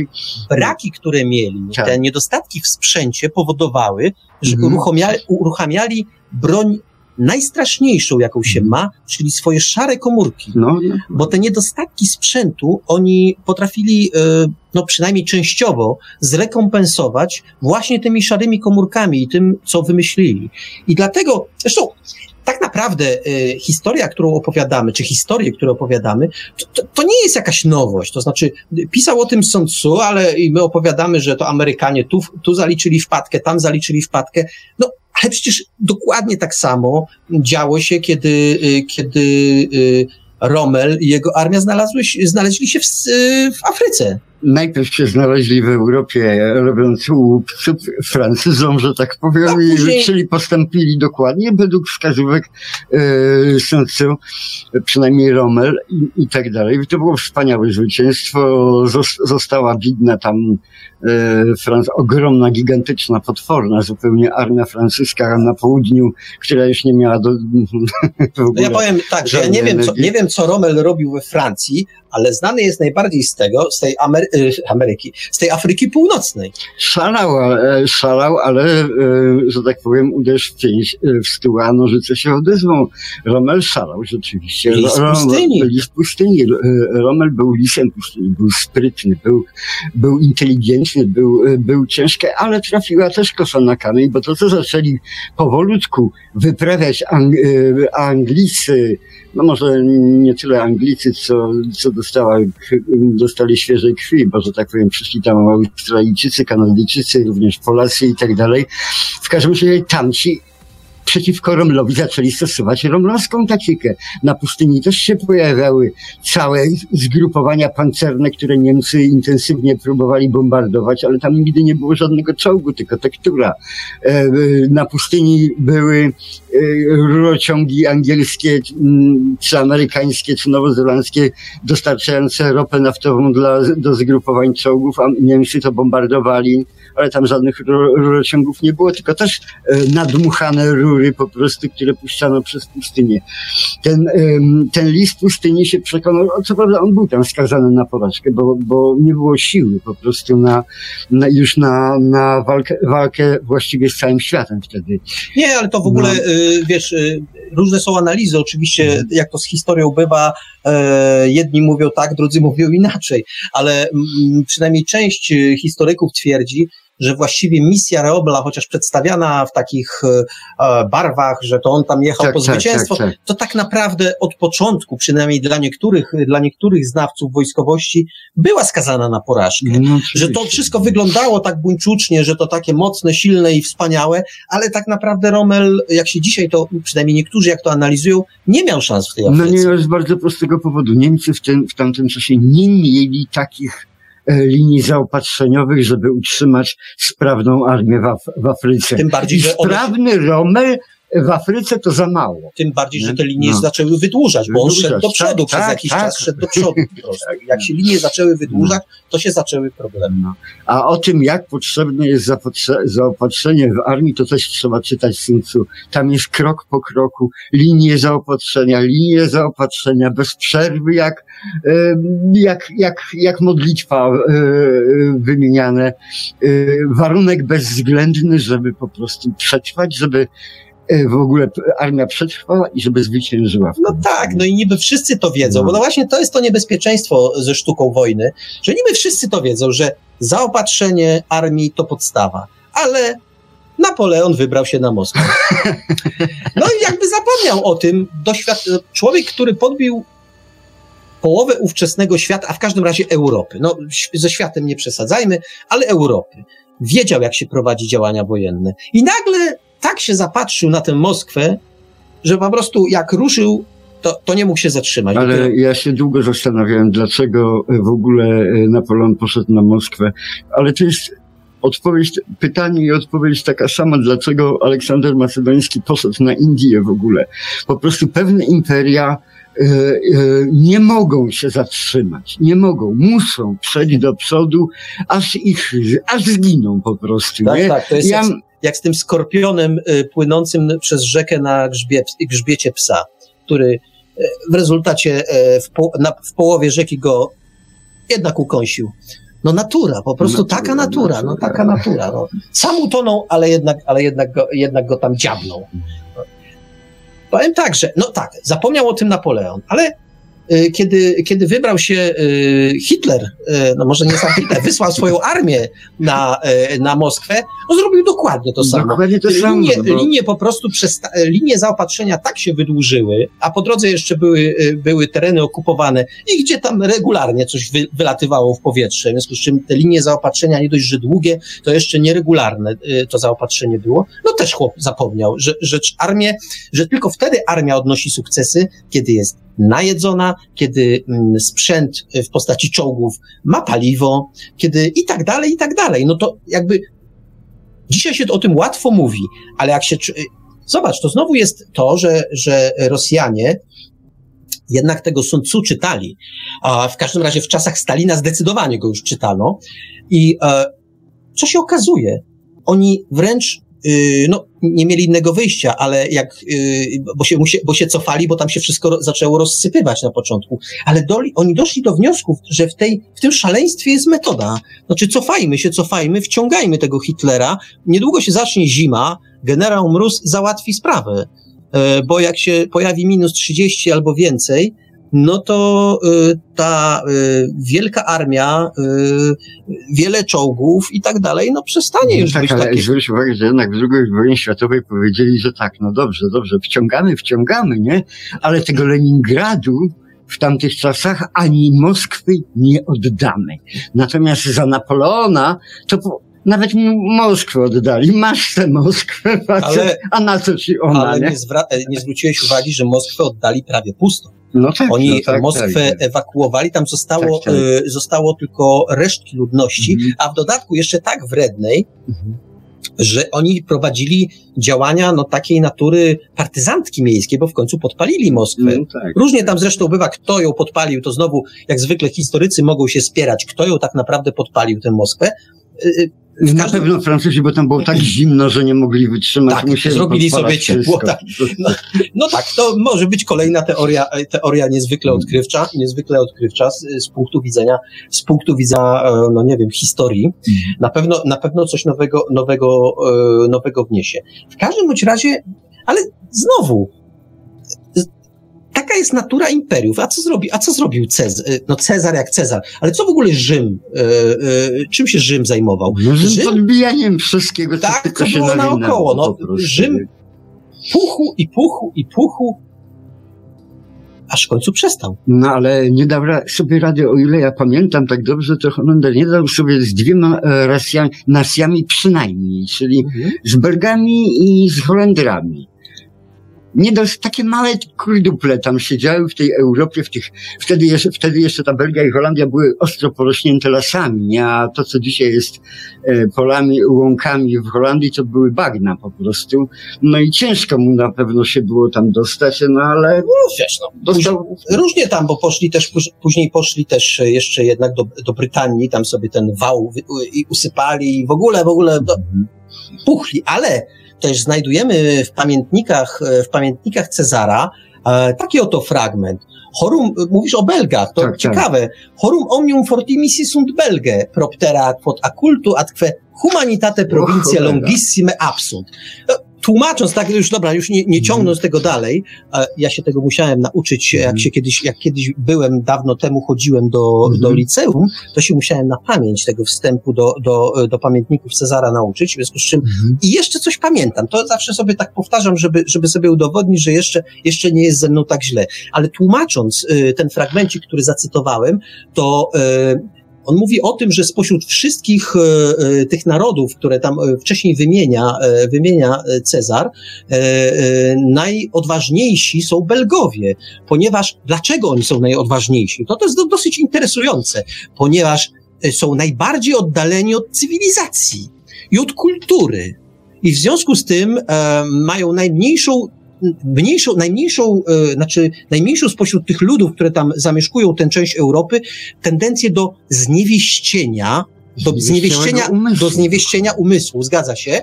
A poza tym są najbliżej Niemców, którzy, e, którzy mieszkają za Renem i z którymi ciągle toczą wojny. W związku z czym są zaprawieni w bojach i potrafią się, potrafią się po prostu e, legionom rzymskim przeciwstawiać zobacz, jakie to jest w gruncie rzeczy współczesne, to co napisał, to, co napisał Cezar w swoich no, tak, pamiętnikach. Tak, oczywiście, ten zniewieściały umysł e, również legionistów, którzy już w, w, tym czasie powoli przestawali być obywatelami rzymskimi i byli, że tak powiem, zbierali, zbierani z całej okolicy, z Panonii e, i tak dalej. Ale co więcej, póki, e, póki republika funkcjonowała, no tak. to ten Rzymianin w Legionie, tak. to to był, to był gość, który, który rzeczywiście podbijał świat. A później to jest, wiesz, tak jak y, mm, z tłustymi, z tłustymi y, y, jakimiś takimi e, ja nie wiem, jakby jakieś, jakieś, jakieś zwierzę utuczyć, to ono taki koń, który na początku biega w wyścigach, jak go utuczysz, to już w niczym nie biega. I tak samo tutaj było. Oni mieli dużo do stracenia. No bo przedtem to, co on miał, nic nie miał, szedł podbijać, co zrabował, to jego, co, jaką kobietę sobie znalazł gdzieś tam, to była jego, a później kiedy legionista zaczął być bogaty, zaczął mieć dużo do stracenia, to już nie był takim bitnym, bitnym żołnierzem, bo on miał coś do stracenia. Taki człowiek, który ma coś do stracenia, e, i to nie mówię o, nie mówię o tym, e, co, co gdzieś jest w zasięgu ręki, tylko gdzieś tam jest jego dom, jest jego, jego kobieta, jego dzieci, jego majątek, no to nie bije się chętnie jakieś e, tysiące kilometrów od domu to nie jest, to nie jest propozycja, to nie jest propozycja, która wyda mu się atrakcyjna. I w związku z tym, y, a poza tym, jak ktoś żyje w przepychu, żyje w luksusie, no to nie będzie dobrym żołnierzem. Mam o tym też są, są. Tak, a mam pytanie do ciebie, jak to jest tam w tej chwili ze statystykami? Ile procent ludzi, do ilu procent ludzi na, należy większość bogactwa światowego? Nie, no wiesz, no to, to, akurat przemawia za tym, że wszyscy jesteśmy biedni, bo większość majątku ma, ma, ma nieliczna grupa osób, ale też inaczej. Pewne, na miejscu Ameryki, Stanów Zjednoczonych uważałbym, bo to jest społeczeństwo e, w takiej fazie trochę jak Rzymianie. Tam mhm. wszyscy mają dużo do stracenia. Wszyscy. coraz więcej. Coraz tak więcej do stracenia. Bo, Europa zresztą też tak są, samo. Tak, bo, bo, bo wszyscy są tu. Dlaczego, dlaczego Europa jest taka pacyfistyczna? No, z jednej strony no, trudno, się, trudno się oprzeć pewnej sympatii dla, dla ludzi, którzy e, nie chcą się mordować po całym świecie i mordować in, głównie mordować innych. To budzi moją sympatię, ale z drugiej strony e, nacje, które nie potrafią obronić tego, co mają, bo, bo przecież nie pójdą na wojnę, bo na wojnie można zginąć. Prawda, no podpisuje się obiema rękami, ale z drugiej strony jest coś niebezpiecznego w takiej postawie, która mówi, nie, nie, my nie będziemy walczyć nawet za nasze wartości, bo no bo my mamy za dużo do stracenia. No tak, ale jeśli ktoś nie pójdzie zawczasu na wojnę, y, posługując się Tzu, ten może oczekiwać, że wojna przyjdzie do niego. No i to też już e. Rzymianie odkryli. No. Chcesz pokoju, szyk- szykuj wojnę. I to Amerykanie robią. Parabellum. No tak, Amerykanie opanowali tę sztukę do perfekcji. Oni właściwie, tak jak już powiedziałem wcześniej, mm, nieustannie toczą jakąś wojnę. Jakbyśmy się tak przyjrzeli e, ostatnim dziesięcioleciom, to czas, kiedy Amerykanie akurat jakiejś, e, przynajmniej jakiejś interwencji nie prowadzili, to jest naprawdę bardzo jakiś byłby krótki. E, a jak już nie prowadzą otwartej wojny, to przynajmniej jakąś cichą wojnę toczą gdzieś tam na zapleczu, jakieś, jakieś tam przewroty przygotowują. No zawsze muszą mieszać, zawsze, no zawsze coś takiego Na ich... tym polega marsz ku przyszłości. Masz pokój, jak to tam, gdzie tam, co tam było, szykuj się do wojny. Chcesz pokoju, Chcesz szykuj pokoju, wojnę, szykuj tak? wojnę. No. Tylko Rzymianie trochę inaczej chyba to rozumieli, mimo wszystko, mimo wszystko niż, e, niż Amerykanie. No w każdym bądź razie, jakie czasy, e, takie rozumienie, rozumienie pewnych sentencji. W każdym razie ten czas naprawdę się wiele nie zmienił. Wszystko właściwie, co było w, w, i w prehistorii, i w historii, że tak powiem, to, to wszystko jest dalej aktualne. Ja zresztą mam taką, taką tezę y, osobistą, że człowiek homo sapiens, i w, a w ogóle y, nasza cywilizacja przestała się bezwzględnie rozwijać w, w, w czasach w czasach neolitu. To, co zostało w neolicie wymyślone, wypraktykowane, że tak powiem, potem już było tylko testowane i spisywane przez takich historyków, yy, na przykład sztuki wojennej jak Tzu, ale to wszystko zostało w neolicie yy, przetestowane. Dzisiaj my tylko jemy z tego garnuszka tej wiedzy, która, która została opisana i tak dalej, a niczego nowego nie wnosimy, bo yy, większa przepustowość, że tak powiem, forma internetowa nie ma z tym nic wspólnego. No, nawet czasami zaciemnia obraz. Tak. Wiesz co, myślę, że jest czas najlepszy, po- żeby po, tym, po tej naszej dawce e, gadania e, poprosić Marka o kolejny fragment starożytnego bądź co bądź dzieła. A zatem, Marku, prosimy. Rozdział ósmy. Dziewięć zmiennych warunków. Ogólnie biorąc, sposób powołania oddziałów jest taki, że dowódca uzyskuje nakaz od panującego, aby zwołać zaciąg oraz uzbroić armię. Po pierwsze, nie powinieneś rozbijać obozu na terenie nisko położonym. Po drugie, na terenie pociętym drogami połącz się ze sprzymierzeńcami. Po trzecie, nie zatrzymuj się na terenie otwartym. Po czwarte, w terenie zamkniętym konieczne są zapasy żywności. Po piąte, bitwę wydaj na pustkowiu. Po szóste, istnieją drogi nie nadające się do przemarszu. Po siódme, istnieją oddziały, których nie należy zaczepiać. Po ósme, są miasta, których nie powinno się oblegać. Po dziewiąte, istnieją tereny, których należy unikać. Wangxi. Doborowe oddziały, moim zdaniem, mogą posłużyć za przynętę na wroga. Nie powinno się atakować wroga ustawionego w idealnym szyku. Tłumu. Prawdopodobnie odnosi się to do wroga ustawionego w dogodnej pozycji strategicznej lub ukrytego za szczelnymi murami, który ma za sobą spichrze pełne ziarna i zapasów, a którego zadaniem jest zniszczenie naszej armii. Jeśli mogę zaatakować miasto i zdobyć je, wtedy nie jestem w stanie szybko poruszać się dalej. Na terenie wroga, jak to było zaznaczone wyżej. Poza tym, jeśli nie zdobędę miasta pierwszym szturmem, może to znacznie osłabić siły mojej armii. Są przypadki, w których bezpośrednie rozkazy władcy nie muszą być uwzględniane. Cao Cao. Wyposażony w immunitet władcy generał zasadniczo nie powinien być ograniczony przez jego rozkazy. Tumu. Wei Liaozu mawiał, zbrojenie się jest złowróżebne. Walka przeciwstawia się szlachetności.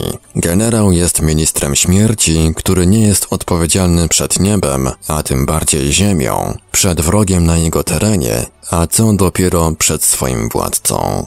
Changyu. Król Fuchai powiedział, jeśli widzisz klarowną sytuację, działaj, nie czekaj na rozkazy. Dlatego generał, który jest biegły w rozpoznawaniu dziewięciu zmiennych warunków terenu, wie, jak poprowadzić swoje oddziały. Cialin. Generał musi polegać na swojej zdolności oceny sytuacji, na swoim rozsądku. Nie może być sterowany przez rutynę w zmieniających się warunkach. Generał, który nie rozumie następstw dziewięciu zmiennych warunków, nie będzie w stanie wykorzystać do swoich celów nawet tego terenu, który wcześniej poznał. Cialin. Zwyciężając przeciwności, dowódca otrzymuje nagrodę.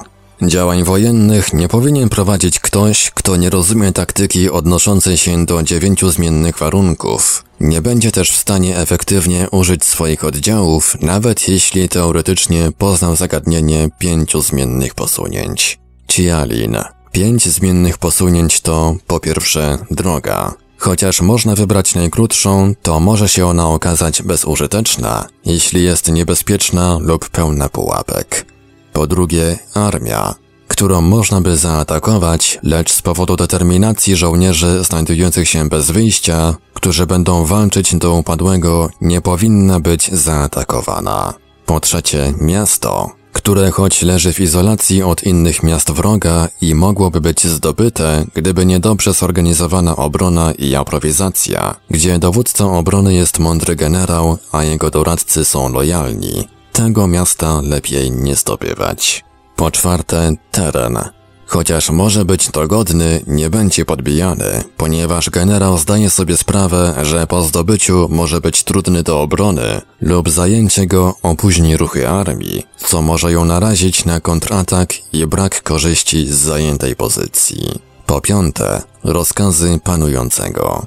Chociaż powinno się je przestrzegać, mogą być zignorowane, jeśli generał jest świadomy tego, że narażają one na niebezpieczeństwo armię, która jest w polu. Zależnie od okoliczności i czasu, warunki te muszą być brane pod uwagę, lecz nie powinny być stosowane pochopnie. Z tego powodu mądry generał w swoich rozważaniach musi uwzględnić czynniki sprzyjające i niesprzyjające. Cao cao. Przewiduje on niebezpieczeństwa ukryte w pozornych korzyściach. Dostrzega również korzyści ukryte w sytuacjach niebezpiecznych. Biorąc pod uwagę dominujące czynniki, układa realny plan. Gdyby polegał na czynnikach niezbyt ważnych, napotkałby na trudności w przeprowadzeniu swego planu. Tumu. Jeśli chcę uzyskać przewagę nad przeciwnikiem, muszę być świadomy nie tylko sposobu, w jaki on uderza, ale także jakim kosztem może to się odbyć. Huyensi. Korzyść i brak korzyści są w naturalny sposób wymienne. Dlatego człowiek oświecony głęboko rozważa każdy ruch. Ten, kto stara się zastraszyć wroga, najpierw zarzuca mu niesprawne działanie. Cialin.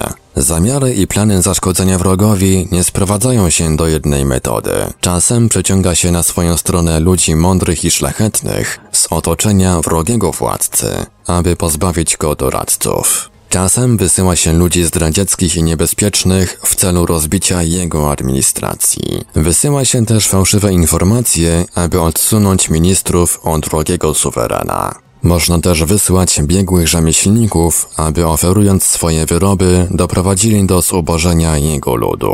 Można sprezentować wrogowi zdolnych muzyków i tancerzy, aby zmienili jego upodobania. Można też wysłać wrogiemu władcy piękną kobietę, aby go omamiła.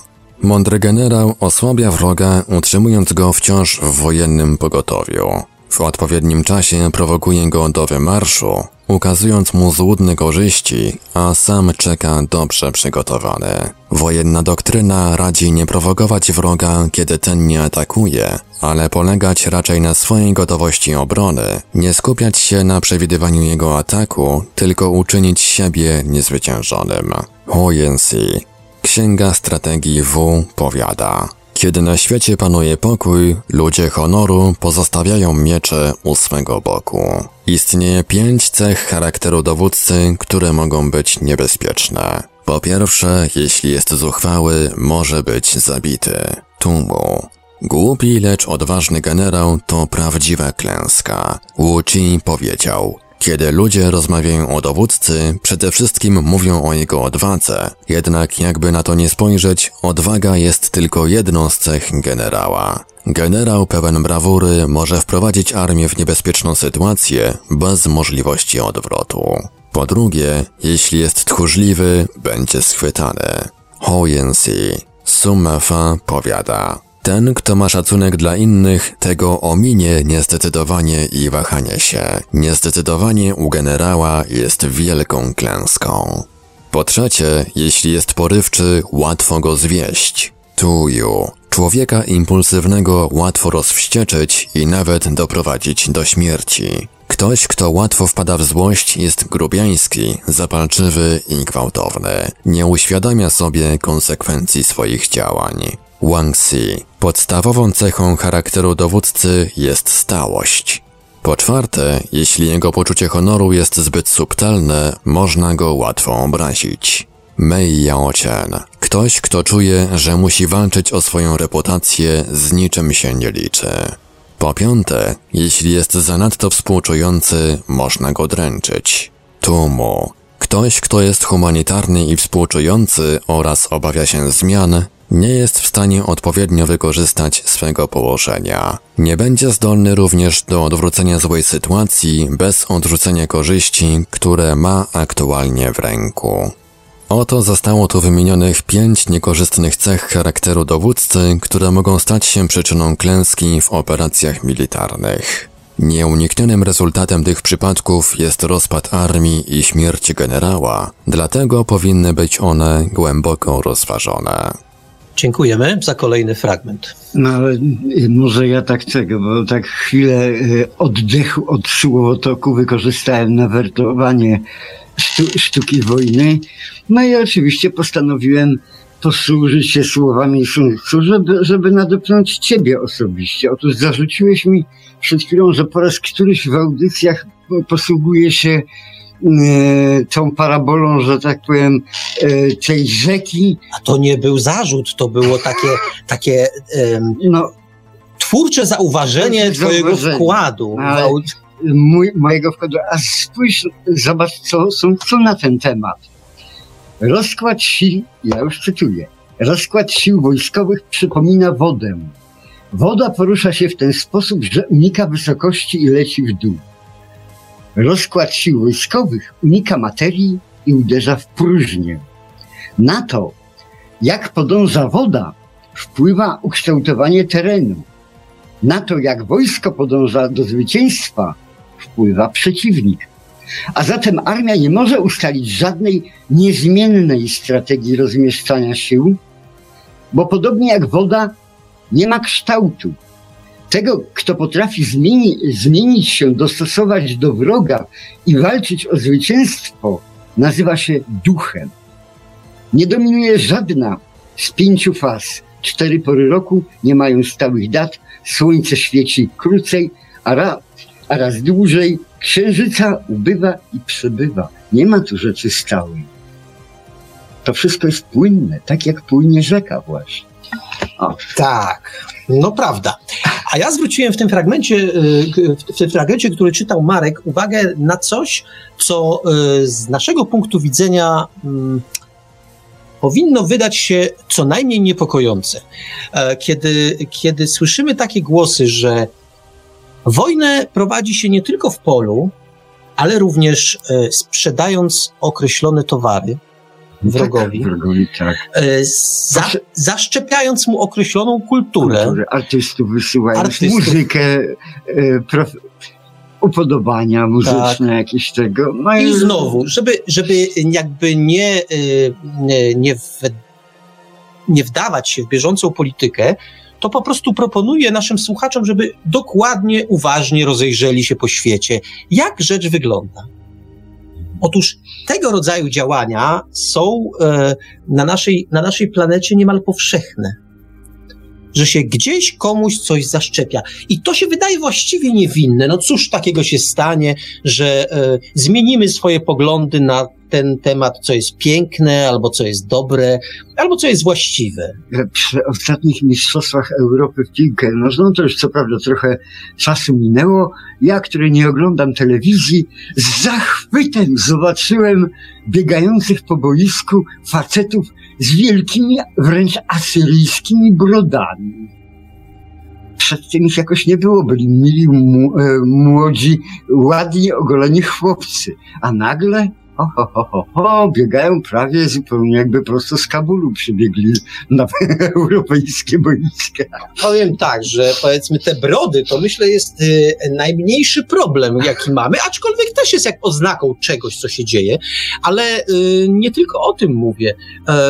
Zresztą te przykłady, y, te przykłady, y, które były przytaczane y, we fragmencie odczytywanym przez Marka, one mi natychmiast nasunęły, yy, przypomniały pewne wykłady, które y, wspomniany już wcześniej na początku audycji Suworow, były, były, y, były agent GRU, który uciekł i który, do które, na, który, na, na, którym, na którym do dzisiaj ciąży wyrok.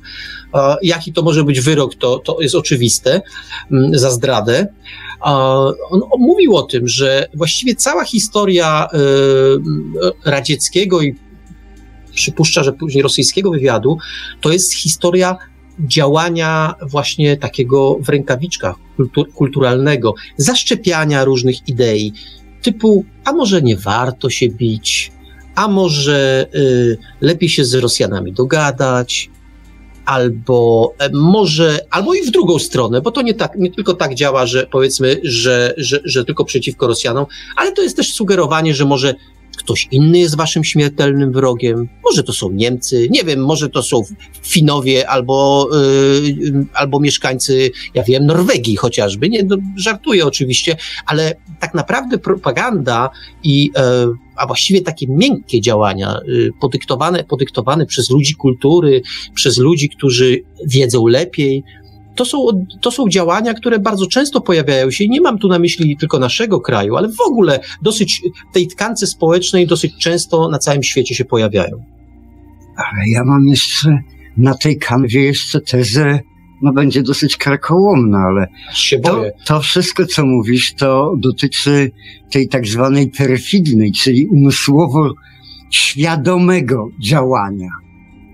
A jeśli istnieją rzeczy, których nikt nie personifikuje, nie, w ogóle nie, y, nie reprezentuje żadna osobowość, żaden umysł, żaden rozum, a jednak istnieją jako pewna strategia podboju, niezależnie od jakiejkolwiek świadomości. Dam przykład.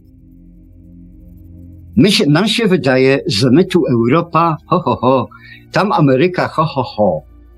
A tu nagle przychodzi moja ukochana muzyka rockowa nie? Bum, bum, bum, tamtamy stukają. Później, teraz już we współczesnych czasach cała Ameryka zaczyna rapować prawie i tak dalej. Nie mówiąc, że przedtem jeszcze jazzowała. Na co to wskazuje? A może Afryka wysyła swoich emisariuszy? To jest kultura, to jest dźwięk, to jest muzyka, to jest temperament i tak dalej. Po czym, po czym przychodzi już ostatnia wiadomość z tego roku. Za 20-30 lat dwie trzecie ludności całego naszego globu nie będzie pochodziła ani z Chin, ani z, z Bangladeszu, ani z żadnych tam e, e, Indii czy Pakistanu, tylko będzie pochodziła z Afryki. Po prostu Afryka idzie to jest inwazja, to jest po prostu taka tego, przepływają, na razie ci nasi, to też, że tak powiem, przepływają mo, Morze Śródziemne i tak dalej, bo to jest, to jest prawie nasza kultura, mm, ci, którzy do nas przybywają. Ale no ja ci dziękuję bardzo, to jest nasza kultura, no, proszę bardzo. Pewnie, że tak. Tak, no super. Pewnie, że tak. Chcę ci przypomnieć, że średniowieczna Europa nie jest um, tak naprawdę, to nie by, nigdy nie było czegoś takiego jak Europa jako kontynent i ona jest opisywana jako średniowieczna Europa. Średniowieczna Europa dotyczyła związku, mm, y, właściwie konglomeratu państw wokół Morza Śródziemnego wszystko, co się działo wokół Morza Śródziemnego, to była Europa po prostu, nie? I ona taka chyba do dnia dzisiejszego jest. Mm, no być może, tylko ja mam takie wrażenie, że w tamtych czasach i islam był jakiś troszeczkę inny, inaczej nastawiony. Mo, może nie inny, ale inaczej nastawiony.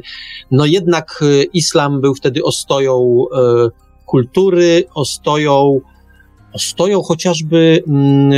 Jakby przekaźnikiem dzieł starożytnych Greków chociażby. No, no tak, ale myśmy, a dzisiaj, a myśmy dzisiaj... wysłali bojówki, że tak powiem, które miały odebrać tę ziemię świętą no. tym Arabom, no i od tego czasu rozpoczęła się przecież wojna święta, nie? No tak. To nie, to nie jest pomysł arabski, ale dokładnie europejski. Święta wojna to jest Nie, no oczywiście, oczywiście, że tak, no jakby y, nie ma co w tej chwili, nie ma no. co w tej chwili um, rozważać, kto był pierwszy, bo troszeczkę, troszeczkę, troszeczkę zabrniemy y, na manowce, ale, ale, ale rzeczywiście coś w tym jest, co mówisz. Ja ci powiem, e, wysunąłeś taką teorię spiskową e, odnośnie Afryki.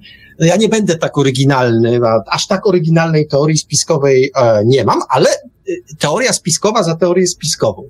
Ja się często zastanawiam a propos takich właśnie działań, które, które sugeruje e, Sun Tzu, jak to jest, skoro ja y, kilkanaście chyba lat temu, czy kil, kilka lat, no w tej chwili trochę zatraciłem y, czas, ale w każdym razie słyszę z ust y, wysoko postawionego człowieka y, w Unii Europejskiej, że mm, właściwie Europa powinna być przygotowana na to, że wypowie wojnę handlową i będzie skutecznie konkurować ze Stanami Zjednoczonymi. I mówi to otwartym tekstem, wszyscy to słyszą, wszyscy to zapamiętują, a już odpowiednie służby, no użyjmy, użyjmy takiego eufemizmu, zapamiętują to szczególnie dobrze. I teraz mija kilkanaście lat i nagle coś się takiego porobiło, że tu nagle zjeżdża pół, pół, pół Afryki do nas. I wtedy się trochę zaczynam zastanawiać, czy ktoś tego nie zorganizował. Ty mówisz, że Afryka, a może, a może po prostu e, ktoś e, gdzieś tam doszedł do wniosku za oceanem, że skoro chcecie robić z nami wojnę e, ekonomiczną, wojnę handlową, skoro chcecie z nami konkurować z naszą gospodarką, to my wam urządzimy e, takie fajerwerki i taką zabawę, że nie będziecie mieli czasu, żeby z nami e, konkurować ekonomicznie zgnieciemy was, zgnieciemy was, ale nie naszymi siłami, no bo trudno, żeby USA najechało Europę, no to już byłby jakby, mm, no już nie, nawet nie jakby, a na pewno byłby to jakiś szczyt, szczyt absurdu, ale osłabić Europę przydałoby się z punktu widzenia Stanów Zjednoczonych. Czy tak jest, czy ta teoria spiskowa, którą niniejszym wygłosiłem, ma cokolwiek wspólnego z prawdą, tego oczywiście nie wiem i, i pewno się za szybko nie dowiem, ale to jest równie prawdopodobne. To byłoby takie działanie w stylu Sun Tzu. Tak, dokładnie. Oczywiście. Oczywiście. Chcecie z nami konkurować? No to wam tego nie umożliwimy. A przynajmniej e, e stworzymy takie warunki, żebyście nie byli tacy pewni siebie. No dokładnie, i dokładnie. I, i, a też jest jeszcze inna nauka. Sun Tzu też o tym mówi, żeby e, nie chlapać ozorem, nie, nie chwalić się. Skoro chcieliśmy podjąć e, e, jakąś tam walkę ekonomiczną e, z USA, to nie trzeba było tego na cały świat rozgłaszać, Ale... tylko trzeba ją było robić, tę walkę. O ile jak sobie w pamięci, czy przypadkiem ten, który nie powiedział tego, że, że tego po, nie, nie został potem e, sekretarzem generalnym NATO w ogóle w Europie? No nie wiem. Mówić... Tam były takie przekręty, że, że po prostu ludzie zmie zmieniali front z dnia na dzień, zależnie od tego, na jakim stołku siedzieli. No bywa, to już tak, tak, tak to już tak, to już tak, to już, to już tak niestety, to już tak niestety bywa, ale powiem ci, że y, widać wyraźnie, że y, Sun Tzu może być rozpatrywany jak, po pierwsze jako teoretyk wojny, ale znakomicie wręcz pasuje do e, do tego, co, czym ja lubię bawić się najbardziej, co nie znaczy, że, że we wszystko to wierzę, ale właśnie znakomicie pasuje do teorii spiskowych. E, za pomocą jego, jego przekazów, jego nauk można konstruować takie odjazdowe teorie spiskowe, że nic tylko siadać i pisać kolejne powieści. Oczywiście, że tak.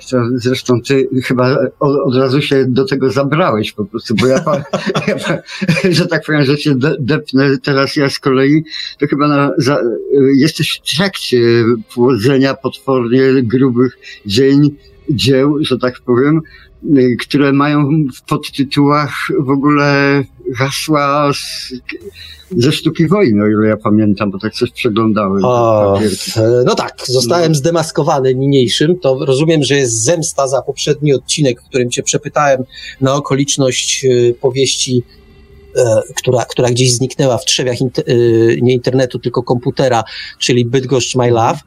No tak, to prawda. Jedna z książek, oj, na dużo, dużo znaków, rzeczywiście grubaśne, grubaśna książka, taka space opera, która mm, nosi, nosi tytuł Cicha wojna, a podtytuł e, jest taki, to jest hasło wzięte, wzięte prosto z Sun Tzu, czyli e, ono, ten podtytuł brzmi w ten sposób. E, oszukać niebo, by przekroczyć morze. To jest typowa space opera, która, która dzieje się we wszechświecie, w galaktyce, której, no cóż mieli robić Ziemianie? No, już teraz wtedy nie Ziemianie, tylko ludzie. Oczywiście podzielili się, są dwa, dwa, duże, dwa duże organizmy polityczne, które nienawidzą się serdecznie, chociaż to są jedni i drudzy ludzie, a gdzieś tam w okolicach, w tej samej galaktyce funkcjonuje inna rasa, rasa jaszczurów, która jest rasą powolną. Ona ma na wszystko czas i obserwuje sobie tych ludzi, jak się tłuką. W dodatku pojawia się trzeci, y, pojawia się y, trzecia rasa, która jest taką rasą y, najeźdźczą, która gdzieś wpada do naszej galaktyki i łupi co może.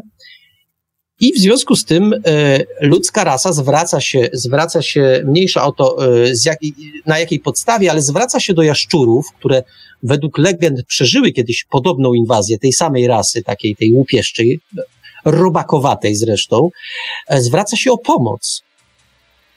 A jaszczury mają czas i mówią, no tak, pomożemy wam, ale jeszcze nie teraz, bo jeszcze teraz nie przegrywacie, jeszcze nie zostaliście pognębieni.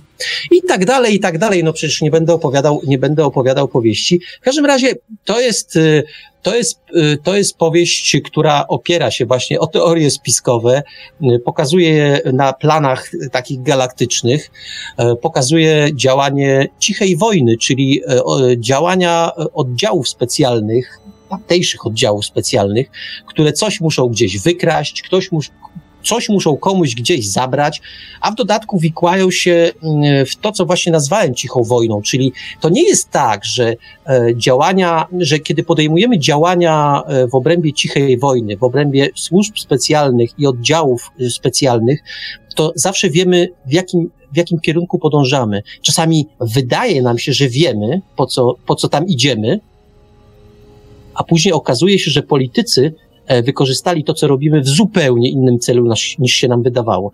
I to jest mniej więcej tak jakby opowiadając, um, to jest cicha wojna z tym podtytułem um, oszukać niebo, by przekroczyć morze. A jaki Ta książka... kontekst y, tego, tego podtytułu w tym?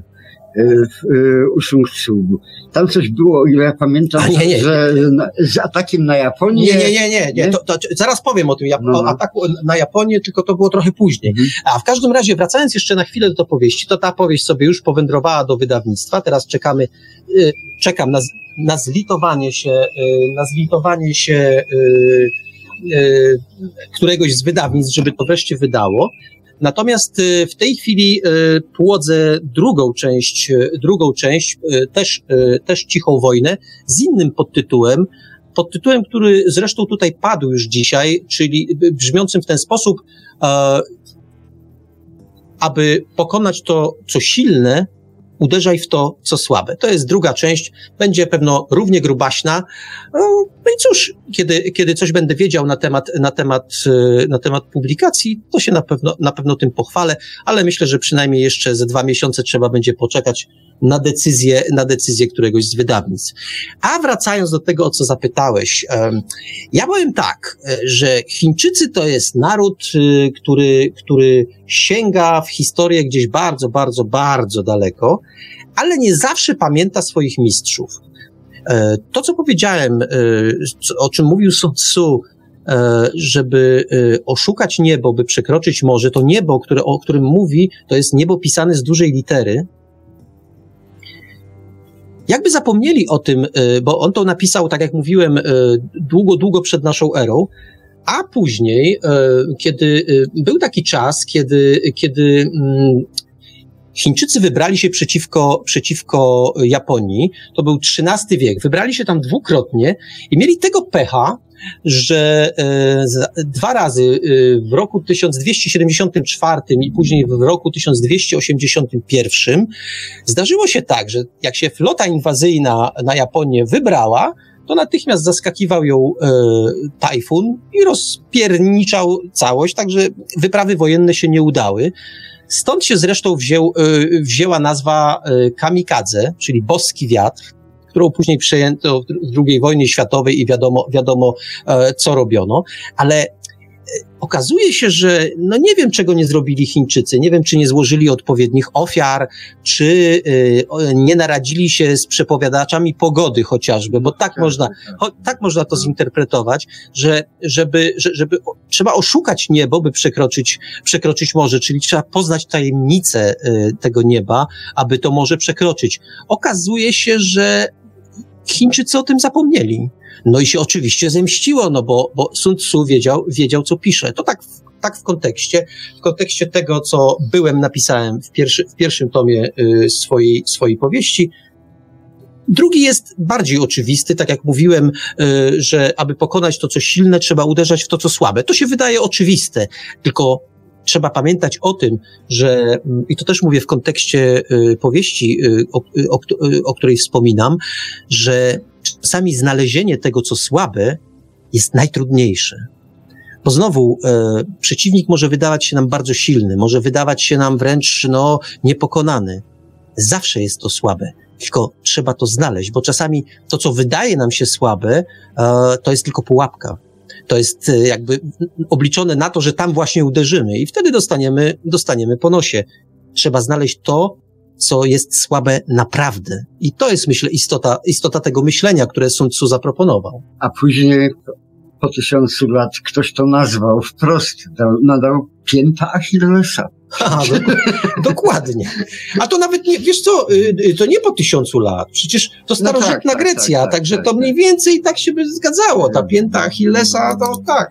A w każdym razie, w każdym bądź razie, yy, to, to tyle a propos, a propos mojej powieści, pewno za dużo, za dużo nie powiedziałem, ale no trudno opowiadać powieść, która, która jeszcze nie wyszła, no bo później skąd ja czytelników, czytelników znajdę. Powiem ci, powiem ci jeszcze, powiem ci jeszcze jedną rzecz, a w ogóle za, za oknami zaczęła się jakaś straszliwa burza, deszcz leje tak, że właściwie widać na 10 metrów. Jak to no, U mnie właściwie też niestety mam takie straszne, niepokojące wrażenie, że za chwilę będę miał powtórkę z wczoraj. Naprawdę tak tutaj waliło, że miałem wrażenie, że, przy, że w pewnym momencie mi prąd zniknie. Zresztą nadepnęliśmy y, na tą piętę Achillesa, odezwało się niebo. Tak, tak. Dokładnie. No, słuchajcie, Widzę, jak, że... już, jak już zahaczyliśmy o tematy piorunowe na chwilę, to ja, ja była tutaj taka kiedyś historia, że w dom moich sąsiadów uderzył piorun, który, uwaga, odbił się od wieży kościelnej stojącej jakieś 100 metrów dalej. Hmm. Pokarało ich. No coś. Nie wiem coś. za co, ale pokarało. No coś takiego się rzeczywiście, rzeczywiście może zdarzyć, tylko pytanie, jak odczytać ten, jak odczytać ten, znak, jak odczytać ten znak, jak odczytać ten. Znak od Boga? No, Wiktorze, słucham. To jest, to jest wszystko ten, no, po prostu jakaś, jakaś, jakaś trzeba zinterpretować właściwie sztukę. A, widzę, że ci zabrakło, po raz pierwszy zabrakło, zabrakło ci inwencji. Wiesz, y, nie zabrakło mi inwencji, ale ja strasznie nie lubię mówić tego, co wiem, a lubię y, myśleć na bieżąco, a nie zawsze mi to myślenie, że tak powiem, sprzyja, więc, y, więc wolę, wolę pominąć milczeniem to wszystko i zacytować taki śmiesz, y, śmieszny cytacik, cytacik ze sztuki wojny. Otóż wydaje się nam, że my wiemy, co jest słuszne, a co niesłuszne, a przynajmniej staramy się, że tak powiem, bardzo często e, przyjąć to, co słuszne, po to, żeby uniknąć tego, co niesłuszne. A u Sung jest, jest to jeden z, jedna z przywar dowódcy wodza, który, zacytuję, jeżeli ciągle miota się między tym, co słuszne, a tym, co niesłuszne, może ponieść klęskę. Zwróćcie uwagę, jaki to nagle wymiar niesłuszności. Otóż nie, nieważne jest tak naprawdę, co jest słuszne, a co niesłuszne. Zaczynam się gubić. Tak, ważne jest zdecydowanie. W pewnych sytuacjach po prostu. No, no i to mi tak się spodobało z tej no, książki. Wiele, cóż, że... cóż zrobił Aleksander? Był ten werzeł gordyjski, był, nikt tak, go rozwiązać nie no, potrafił. No, no to tak. był zdecydowany i go tak, no, rozwiązał, spra rozwiązał sprawę. No. Ja ci powiem tak, że y, jeszcze jest coś tak, powiem, a propos różnej walki, bo, bo my w tej chwili tak uderzamy w wielkie tony, mówimy o wojnach, mówimy o teoriach spiskowych, o Stanach Zjednoczonych, Europie i w ogóle, w ogóle o wywiadach, o ach, najrozmaitszych rzeczach. Natomiast ja y, powiem ci tak, że y, sztuka wojny niestety boleje nad tym, y, ma również zastosowanie w środowisku naukowym. No z pewną, z pewną taką nieśmiałością, a później wściekłością obejrzałem ostatnio film, e, którym główną, posta główną postacią był Hawkins. Siedział sobie na tym wózeczku, mówił przez syntezator i mówił rzeczy, od których resztki włosów e, jeżyły mi się na głowie. Otóż facet ni stąd, ni zowąd znakomity fizyk, no w ogóle nie ma co kwestionować. Człowiek, który y, myśli o wszechświecie, o fizyce tego wszechświata, rzeczy, o których y, inni po prostu nie pomyśleli. Y, proponuje teorię, proponuje, proponuje takie patrzenie na wszechświat, jakie nie jest częste. To jakby trudno odmawiać temu człowiekowi wielkości. I tym bardziej czuje się w jakiś sposób zażenowany, kiedy nagle człowiek wytacza ciężkie działa. No, jesteśmy w kontekście wojennym, no więc tu język militarny jak najbardziej pasuje.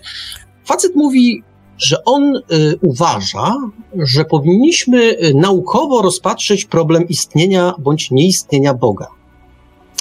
Jak naukowo? No, no, no właśnie, nauką nie ma nic już, wspólnego. Już zacząłem, już zacząłem się niepokoić, ale słucham dalej. Otóż mówi w ten sposób że kiedyś mu się wydawało, że jest to problem teologiczny, ale teraz tak nie uważa. Uważa, że to jest problem naukowy. Więc pogłębiam się w swojej frustracji, pogłębia mi się ta frustracja. No to myślę sobie dalej, słuchamy, słuchamy, co ma do powiedzenia. I on oświadcza ni mniej, ni więcej, że y, to jest problem naukowy, ponieważ y, to, czy Bóg istnieje, czy nie istnieje, wpływa na to, jak postrzegamy świat. Po czym natychmiast odpowiada na, to, na, na zadanie przez siebie pytanie w ten sposób, że jemu Bóg do niczego nie jest potrzebny, żeby wszechświat wytłumaczyć. I już zaczynam się zastanawiać. Yy, problem polega na tym, że świetny naukowiec wkracza na poletko, na którym yy, chyba, chyba nigdy nie był, czyli wkracza na poletko filozofii. Bo ja oczywiście nie wiem, czy Bóg istnieje, czy nie istnieje i nie bardzo widzę możliwość odpowiedzenia na takie pytanie. Ale w momencie, kiedy człowiek, y, znakomity fizyk, astrofizyk, no, no w ogóle trudno, trudno się nachwalić, zaczyna wkraczać na, te, na, na obszary filozofii, na, którym, na których to obszarach zaczyna odkrywać rzeczy dawno już odkryte. I zaczyna się wypowiadać tak trochę ex katedra, no w związku z tym, że jest profesorem, wie dużo i mówi, Bóg mi jest do niczego potrzebny. Co więcej, a, wytłumaczenie wszechświata bez Boga jest prostsze.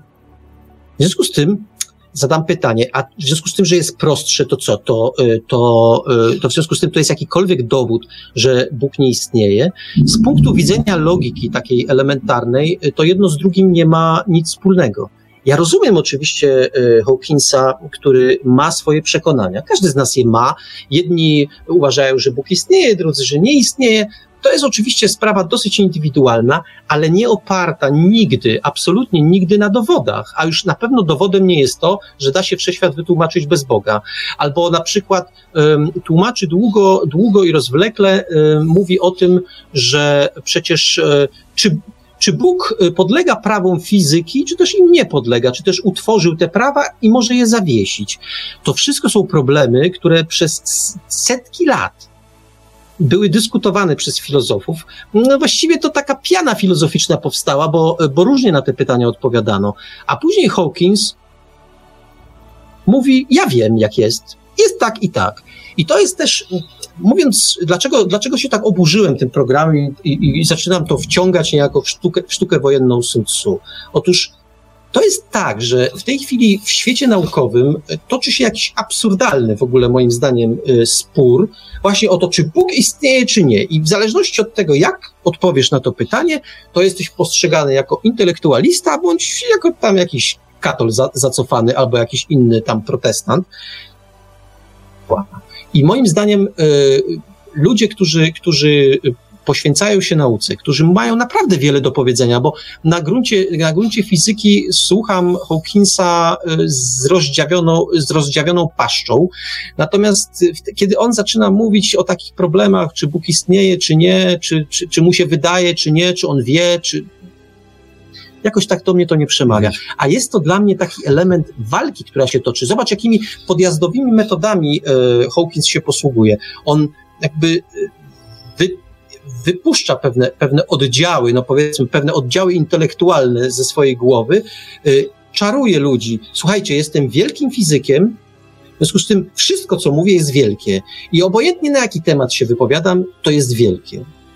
No ale to bardzo często również yy, ja oglądałem w naszej telewizji, jak wielcy pol polscy artyści, reżyserowie albo aktorzy występowali i nagle mówili o ideologii, o, w ogóle o historii, o polityce i tak dalej. Jezu Maria! I wtedy włosy mi stawały dęba na głowie, bo akurat ludzie ci zamiast śpiewać, tańczyć, czy ja nie wiem cokolwiek, nagle mówili tego. A przypominali mi, tak jak ty mówisz Hawkinsa, przypominali mi, to znaczy, wiesz, to jest, są to jest generał na właściwym miejscu. Albo to jest generał, albo to nie jest generał. A tutaj nagle się pojawia ktoś, tak jak na przykład wspaniały, rewelacyjny, ty mówisz fizyk, a ja mówię genialny rzeźnik, który naprawdę potrafi zrobić taką, yy, taką szyneczkę, kurde, taką kiełbaskę i tak dalej. I otóż ten rzeźnik, który zna się w stu procentach na, płataniu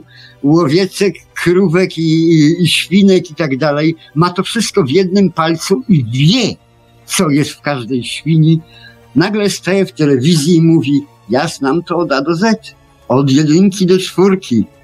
Wszystko. Tam ducha nie ma. Możecie mi uwierzyć. Tak. Ja jestem takim fachowcem od tego, od, od krojenia i zszywania, że tak powiem, no naprawdę, na, najlepszym fachowcem możecie spróbować mojej wędlinki. Ona jest genialna. Mhm. Skoro jest genialna wędlinka, to ja też wiem, co mówię. Ducha tam nie ma w tej tak padlinie. Jest. No tak, i, i doszliśmy do, do czegoś takiego, co, co jest niepokojące. I y, dlaczego, dlaczego dałem, o, e, dałem y, jakby wyraz swojej frustracji? Bo to jest zjawisko, które się pojawia, e, pojawia coraz częściej y, i też budzi mój niepokój to takie pomieszanie języków, pomieszanie pojęć, pomieszanie, pomieszanie w ogóle wizji świata, bo też mi się wydaje, że ktoś ktoś złowrogi oczywiście, według teorii spiskowych to tylko złowrodzy, złowrogie siły tak mogą działać. Ktoś rzeczywiście miesza nam te światopoglądy, e, bo no, ni mniej, ni więcej. E, jakiś czas temu na, na pewnym forum internetowym e, trafiłem na taką oto dyskusję. Dwaj panowie dyskutowali na temat tego, czy Bóg istnieje, czy nie istnieje. No, dyskusja stara jak świat, tym się zajmowano, tym się zajmowano zawsze. I początkowo ta dyskusja była taka, no, taka jak powinna być. Czyli jeden mówił, ja wierzę, w związku z tym Bóg istnieje. Drugi mówił, ja nie wierzę i w związku z tym Boga nie ma. Była mało twórcza, w związku z tym y, y, jeden, z tych, jeden z tych gości mówi, no to w takim razie y, zwracam Ci uwagę, że tyle samo, tyle samo dowodów istnieje na, na, na to, że Bóg istnieje, jak i na to, że nie istnieje. To znaczy, że tak naprawdę nie ma żadnych dowodów, ani na jedno, ani na drugą tezę. Na co ten niewierzący mówi, no tak, ale to ty musisz udowodnić, e, że Bóg istnieje, bo ja neguję to, a negacji się nie udowadnia. Powiem szczerze, że zgupiałem. Coś tam o logice e, obiło mi się o uszy, ale postanowiłem sprawdzić, jak to jest z tą negacją udałem się do autorytetu, do człowieka y, z tytułem profesorskim, belwederskim profesorskim, y, człowieka, który y, na logice, na, na wszelkich działaniach logicznych, z logiki formalnej, zęby zjadł i pytam go, czy istnieje jakaś taka zasada, że negacji się nie udowadnia? Bo to rzeczywiście w internecie jest dosyć rozpowszechnione, można to spotkać, że negacji się nie udowadnia. A profesor popatrzył na mnie i mówi: Proszę pana, to wygląda tak. E, bardzo wielu ateistów posługuje się tą metodą, że tym twierdzeniem, że negacji się nie udowadnia. Proszę mi wierzyć, nie ma takiego logicznego prawa, które mówiłoby taką rzecz, że negacja jest nieudowadnialna, że, że się jej nie dowodzi. O, przepraszam, że się jej nie dowodzi. I podam panu bardzo prosty przykład. Otóż proszę, bo negacja jest tak samo y, pod względem logicznym ważna, jak brak tej negacji, jak twierdzenie, czyli P i nieprawda, że P są właściwie y, równoważne. Trzeba, można ich dowodzić, jednej i drugiej, jednej i drugiej. Dlaczego? Ano proszę sobie wyobrazić, że spotyka, spotyka pan y, takiego ateistę i mówi pan, proszę opisz mi swój świat. Jak on wygląda? I on wtedy opisuje w kategoriach pozytywnych. No jest to, jest tamto, ten świat tak funkcjonuje i inaczej. I opisał ci świat, w którym nie ma Boga. Ale nie powiedział, że go nie ma, tylko opisał, jak on funkcjonuje. Czyli opisał ten świat y, bez negacji. No bez. Bez, ale jakby w tym, co powiedział, jest zawarta negacja. No tak. Tylko on jej nie wyraził, ale no. opisał świat, że istniejący taki. Czyli on właściwie teraz, e, teraz to on powinien dowieść tego, że ten świat taki mhm. istnieje, bo to jest, bo to jest jakby e, po, po, pozytywne twierdzenie. Dlaczego o tym mówię? Ten może przydługi, przydługi nieco wywód i dla, dla niektórych pewno nieco męczący. Bo to znowu jest taki moment, w którym nagle pół internetu e, mówi o tym, że nie udowadnia się negacji, a jest to całkowity fake, no modne słowo, więc powiedzmy, użyjmy go. Jest absolutny fake, nie ma czegoś takiego. I oczywiście ktoś może się teraz y, przetrząsnąć pół internetu i powołać się na 20, 30, 50 stron, na, którym to zostało napisa- na których to zostało napisane, że się nie udowadnia. A ja mówię, że się można dowodzić zarówno twierdzenie P, jak i nieprawda, że P. I martwi mnie to, że y, tak to niestety działa, że internet stał się niestety też chyba takim narzędziem, które y, wykorzystywane jest przez uczniów Sun Tzu do tego, żeby no jednak robić nam wodę z mózgu. Ale ja bym tak w tym wywodzie, który, który tutaj żeś zmajstrował, e, jedna rzecz mnie bardzo mocno uderzyła. Użyłeś takiego sformułowania, że wydaje ci się, że coraz więcej się pojawia różnych dziwnych słów, dziwnych haseł, które po prostu i tak dalej, i tak dalej. Otóż wpadłem na takie hasło. Jedno hasło, które robi nam wodę z mózgu od wielu, wielu lat. Zostało wymyślone i wprowadzone chyba już wiele lat po, po, po mm, autorze sztuki wojny słowo pokój. To jest coś, co nam robi wodę z mózgu, bo my myślimy, że istnieje coś takiego jak pokój. A jeśli istnieje coś takiego jak pokój, to możemy sobie spokojnie spać, spokojnie sobie byczyć się na słoneczku i wcinać hot dogi, że tak powiem. Nie. Nie ma coś, czegoś takiego. Istnieje tylko słowo jedno. Wojna. I Sukcu to opisał. Nikt, że tak powiem, nie opisywał, nie stworzył żadnego dzieła, w którym wymienił warunki pokoju, bo to jest absurd, po prostu. Absurd. Jedyne pojęcie pokoju można, że tak powiem, yy, wywieźć, że tak powiem, z, z tego dzieła sztuki wojny, tam, gdzie nie ma wojny, tam jest pokój. Ale Przeczytajcie sobie sztukę wojny. Ta wojna uwzględnia każdy czas, każdy termin, każdą cywilizację, każdą sytuację. Co więcej, no. co więcej, e, po przeczytaniu e, e, sztuki wojny można zacząć mieć wątpliwości, czy to, co nas w tej chwili otacza, to tak naprawdę jest pokój. Bo ja mówię to z rozwagą, oczywiście wtykam kij w mrowisko. E, sam jestem niechętnie nastawiony do tego, do, do tego żeby wieszczyć jakieś takie, takie ciemne, ciemne, ciemne przepowiednie, ale to jest trochę tak. Każdy z nas chce tego pokoju, bo no, myślę, że nie bylibyśmy normalnymi ludźmi, gdybyśmy y, domagali się tu natychmiast mm. jakiegoś konfliktu, mm. nie chcielibyśmy spokoju, nie chcielibyśmy żyć, żyć y, do, dostatnio i spokojnie, bez, bez problemów wojennych, ale mm, i, i to jest normalne. Ja, ja myślę, że nikt, norma, nikt nikt, kto jest rozsądny, nie marzy, marzy o wojnie. Ale to nie powinno, tak jak mówisz, nie powinno nas zwodzić. To znaczy, to, że bardzo chcemy, żeby był pokój, to jeszcze nie oznacza, że ten pokój jest, albo że nie jest, y, nie jest gdzieś tam, y, już się nie pali ląd. To nie jest już... żadna karta nam dana. Y, jest ta karta po to, żebyśmy żyli w dostatku, żebyśmy byli szczęśliwi, żebyśmy byli spokojni, ale nie beztroscy nie beztroscy. Oczywiście, że tak, a poza tym jest jeszcze coś takiego, y, ja najbardziej się boję takich złotoustych ludzi, którzy mówią pokój, pokój, my chcemy pokoju, my zapewniamy pokój. My z, punktu, z punktu widzenia Sung Tzu są to ludzie, którzy chcą, żebyśmy się rozbroili. Tak, ale, tak, tak, tak, dokładnie. On o tym mówi, że to tacy, tacy co no. tak mówią, to chcą, ale chcą, żebyśmy się rozbroili, ale mm, dlaczego, dlaczego ja się boję, boję takich ludzi?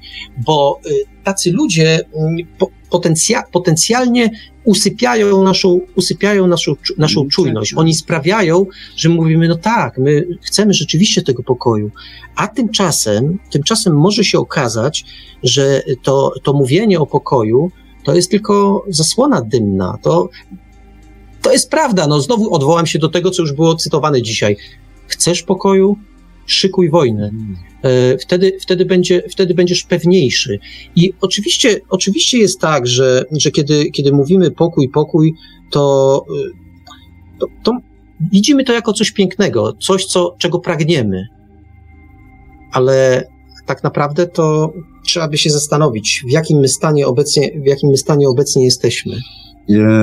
W tym, w medycynie jest taka, szczególnie w Ameryce, przecież totalna szajba e, gonienia za nie bólem, że tak powiem, żeby nie bolało, więc sprzedaż środków przeciwbólowych przekracza wszelkie możliwe, nawet jak na Europę, mm, ten e, mm, no, wielkości. A po co jest ból? Ból jest po to, żeby wskazywać źródło, że coś jest nie, nie w porządku. Jeśli używamy w nadmiarze, za przeproszeniem, środki przeciwbólowe, to po prostu ból nie, e, te środki niczego nie leczą.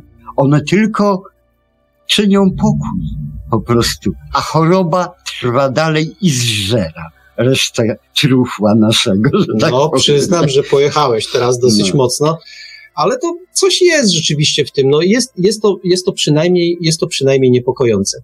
Ja myślę, że rozgadaliśmy się no, i tak, tak trochę, trochę mówimy o tym pokoju, to myślę, że jest czas na ostatni odcinek y, Sztuki Wojny. Marku, prosimy. Rozdział dwunasty. Atak ogniem. Istnieje pięć sposobów ataku ogniem. Pierwszy podpalenie obozującego wojska. Drugi podpalenie magazynów wroga. Trzeci podpalenie ekwipunku. Czwarty podpalenie arsenału. Piąty wysłanie ognistych strzał. Aby wykorzystać ogień do ataku, trzeba posłużyć się zaufanym pośrednikiem. Cao Cao. W tym celu musisz odszukać zdrajców wśród szeregów wroga. Chang Yu. Każdy rodzaj ataku ogniem zależy od pogody. Materiał palny musi być zawsze pod ręką. Changiu. Łatwopalne materiały oraz przybory do rozpalania powinny być zawczasu przygotowane. Istnieje dogodny czas i odpowiednie dni do przeprowadzenia ataku ogniem. Dogodny czas oznacza suchą, gorącą porę. Odpowiednie dni to te, kiedy księżyc znajduje się w konstelacji Strzelca lub Centaura wtedy, kiedy wzmagają się wiatry. Atak ogniem wymaga szybkiej reakcji na zmieniającą się sytuację. Kiedy ogień wydostaje się z podpalonego obozu wroga, musisz natychmiast reagować. Jeśli jednak wrogie oddziały zachowują spokój, wstrzymaj się i odłóż moment ataku. Kiedy ogień osiąga szczyt, zacznij działać, jeśli jesteś w stanie. Jeśli nie możesz tego zrobić, czekaj. Jeżeli możesz wzniecić pożar poza obozem wroga, nie musisz czekać z atakiem, aż przeniesie się na jego obóz. Zwróć tylko uwagę, aby wzniecić ogień w odpowiedniej porze. Jeśli ogień porwany jest wiatrem, nie atakuj pod wiatr. Jeśli wiatr wieje przez cały dzień, to pewnie ucichnie w nocy.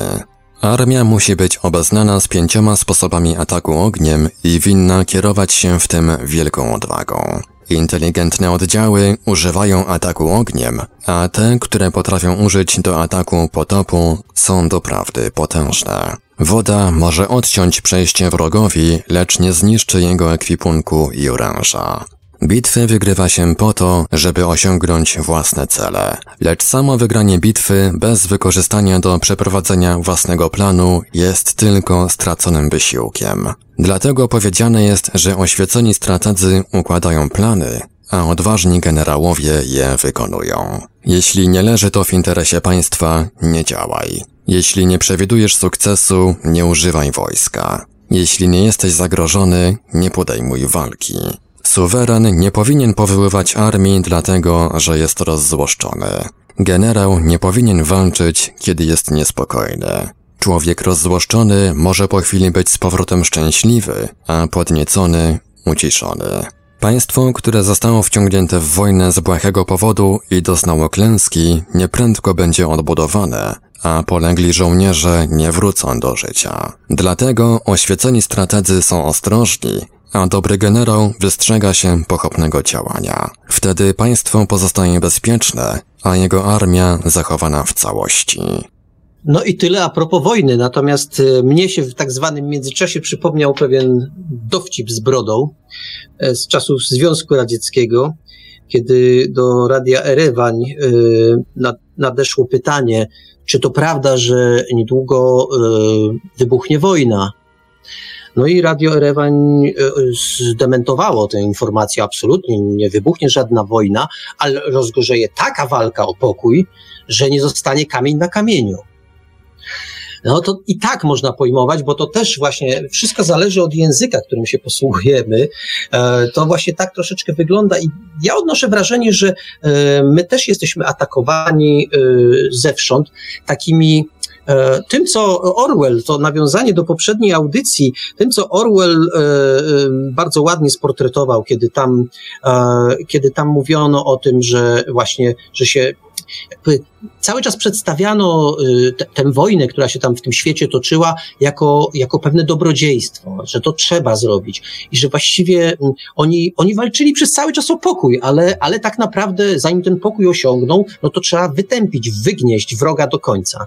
No, y, to jest, to jest właśnie coś takiego, co jest, co jest niepokojące i w kontekście, w kontekście tego, co Sun Tzu pisze, e, warto, warto tak myśleć o pokoju, dlatego, dlatego powiem, że to, co, e, o czym, o czym wspomniałeś wcześniej, czyli właśnie pokój jako stan, e, stan, o który trzeba dbać, mhm jakby cały czas mając na myśli y, niebezpieczeństwo wojny, czy też wojnę jako taką, y, myślę, że tak się w tej chwili, y, w tej chwili nie myśli. Znowu e, gdzieś poszliśmy w takim kierunku, moim zdaniem niebezpiecznym, że pokój jest wartością samą w sobie. No bo jest, bo znowu, jakbyśmy tak prosto to traktowali, no to każdy z nas chce żyć w pokoju. No nie powiesz mi, że chciałbyś, żeby jutro wojna wybuchła. No nikt tak nie powie. Moim zdaniem nikt normalny. Ale Stąd znowu, i to nawiążę do tego Hawkinga, z tego, że da się wszechświat wytłumaczyć bez Boga, wcale nie wynika, że Boga nie ma. Być może, być może go rzeczywiście nie ma, ale nie wynika to logicznie z tego, z takiego rozumowania, że świat da się wytłumaczyć prościej. Bo ostatecznie, jak kolega Hawkinsa, y, czyli Dawkins, y, tłumaczył, y, jak się rozwija, rozwija figa. To, to jest tak skomplikowane, mówiliśmy w swoim czasie, że tego się nie da nawet, y, nie, musielibyśmy z 15 minut poświęcić, jakby, żeby przedstawić cykl, rozwoj, cykl rozwojowy figi. A zatem y, to, to jest tak skomplikowane, jak to? Przecież mogłoby być prostsze. No, czy, czy, w związku z tym wynika z tego, że, że tej figi też nie ma? Nie. Tak to, tak to nie działa. I bardzo podobnie jest z pokojem. My sobie daliśmy wmówić, że to jest takie proste, że wystarczy nie być agresywnym, wystarczy y, dążyć do pokoju. A może trzeba myśleć o pokoju inaczej? Właśnie tak jak powiedziałeś, zasugerowałeś, pokój to jest brak wojny, zrobienie wszystkiego, żeby ta wojna nie wkroczyła w nasze życie, ale żeby ona nie wkroczyła, to trzeba podejmować działania e, wzięte żywcem ze sztuki wojny Sun Tzu, a nie ze sztuki pokoju. Słusznie zauważyłeś, mnie to, mnie to bardzo w poprzednim wejściu ujęło, że jakoś nie powstała dotąd y, książka y, o takim znaczeniu dla, dla kultury świata, jak Sztuka Pokoju. Sztuka Pokoju. Chociaż... Nie rób tego, nie rób tego, nie rób, nic nie rób, wtedy będzie dobrze i będzie pokój. Nic nie rób, a, ale to jest oczywiście bzdura, bo jak nic nie będziesz robił, to znajdzie się taki, co coś zrobi. A tak już tytułem, tytułem, e, tytułem pewnych takich ciekawostek, to warto pamiętać, że um, pisarz Paweł Majka, znakomity, autor znakomitych powieści, um, jakby w opozycji do Wellsa, do Wojny Światów, napisał Pokój Światów. Mm -hmm.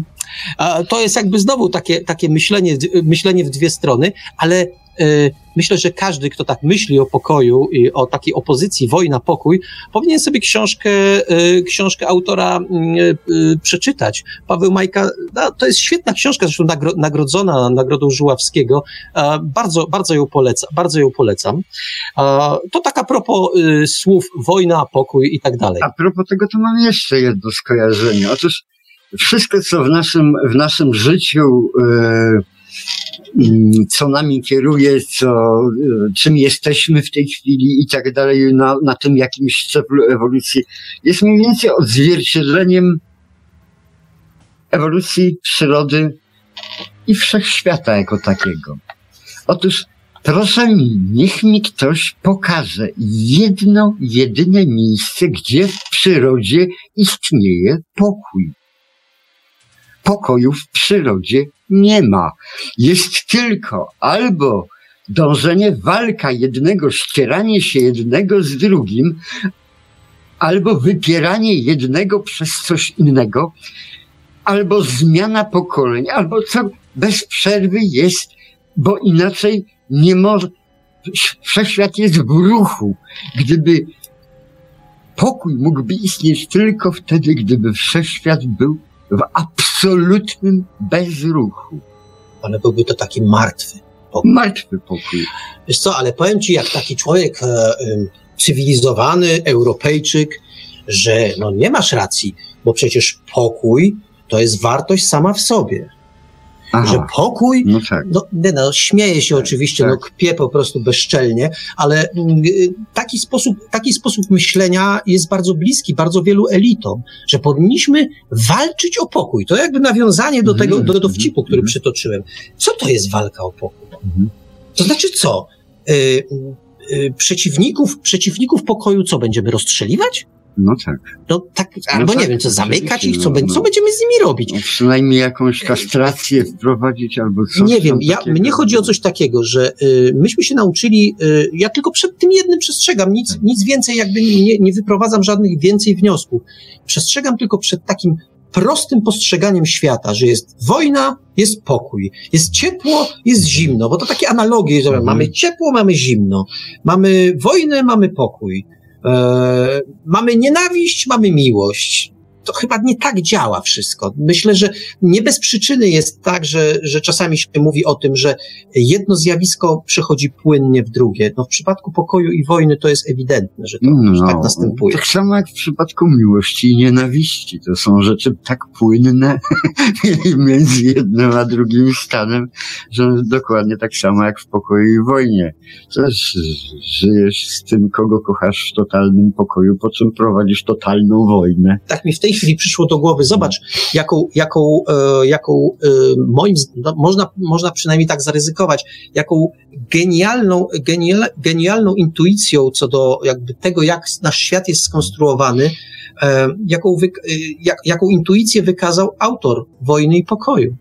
Zobacz, w jednym tytule jest tak. wojna i pokój. Jako zjawiska, które są związane z tym światem. No one współistnieją, one po prostu, i to nie jest tak, że kiedyś osiągniemy wieczno trwały pokój.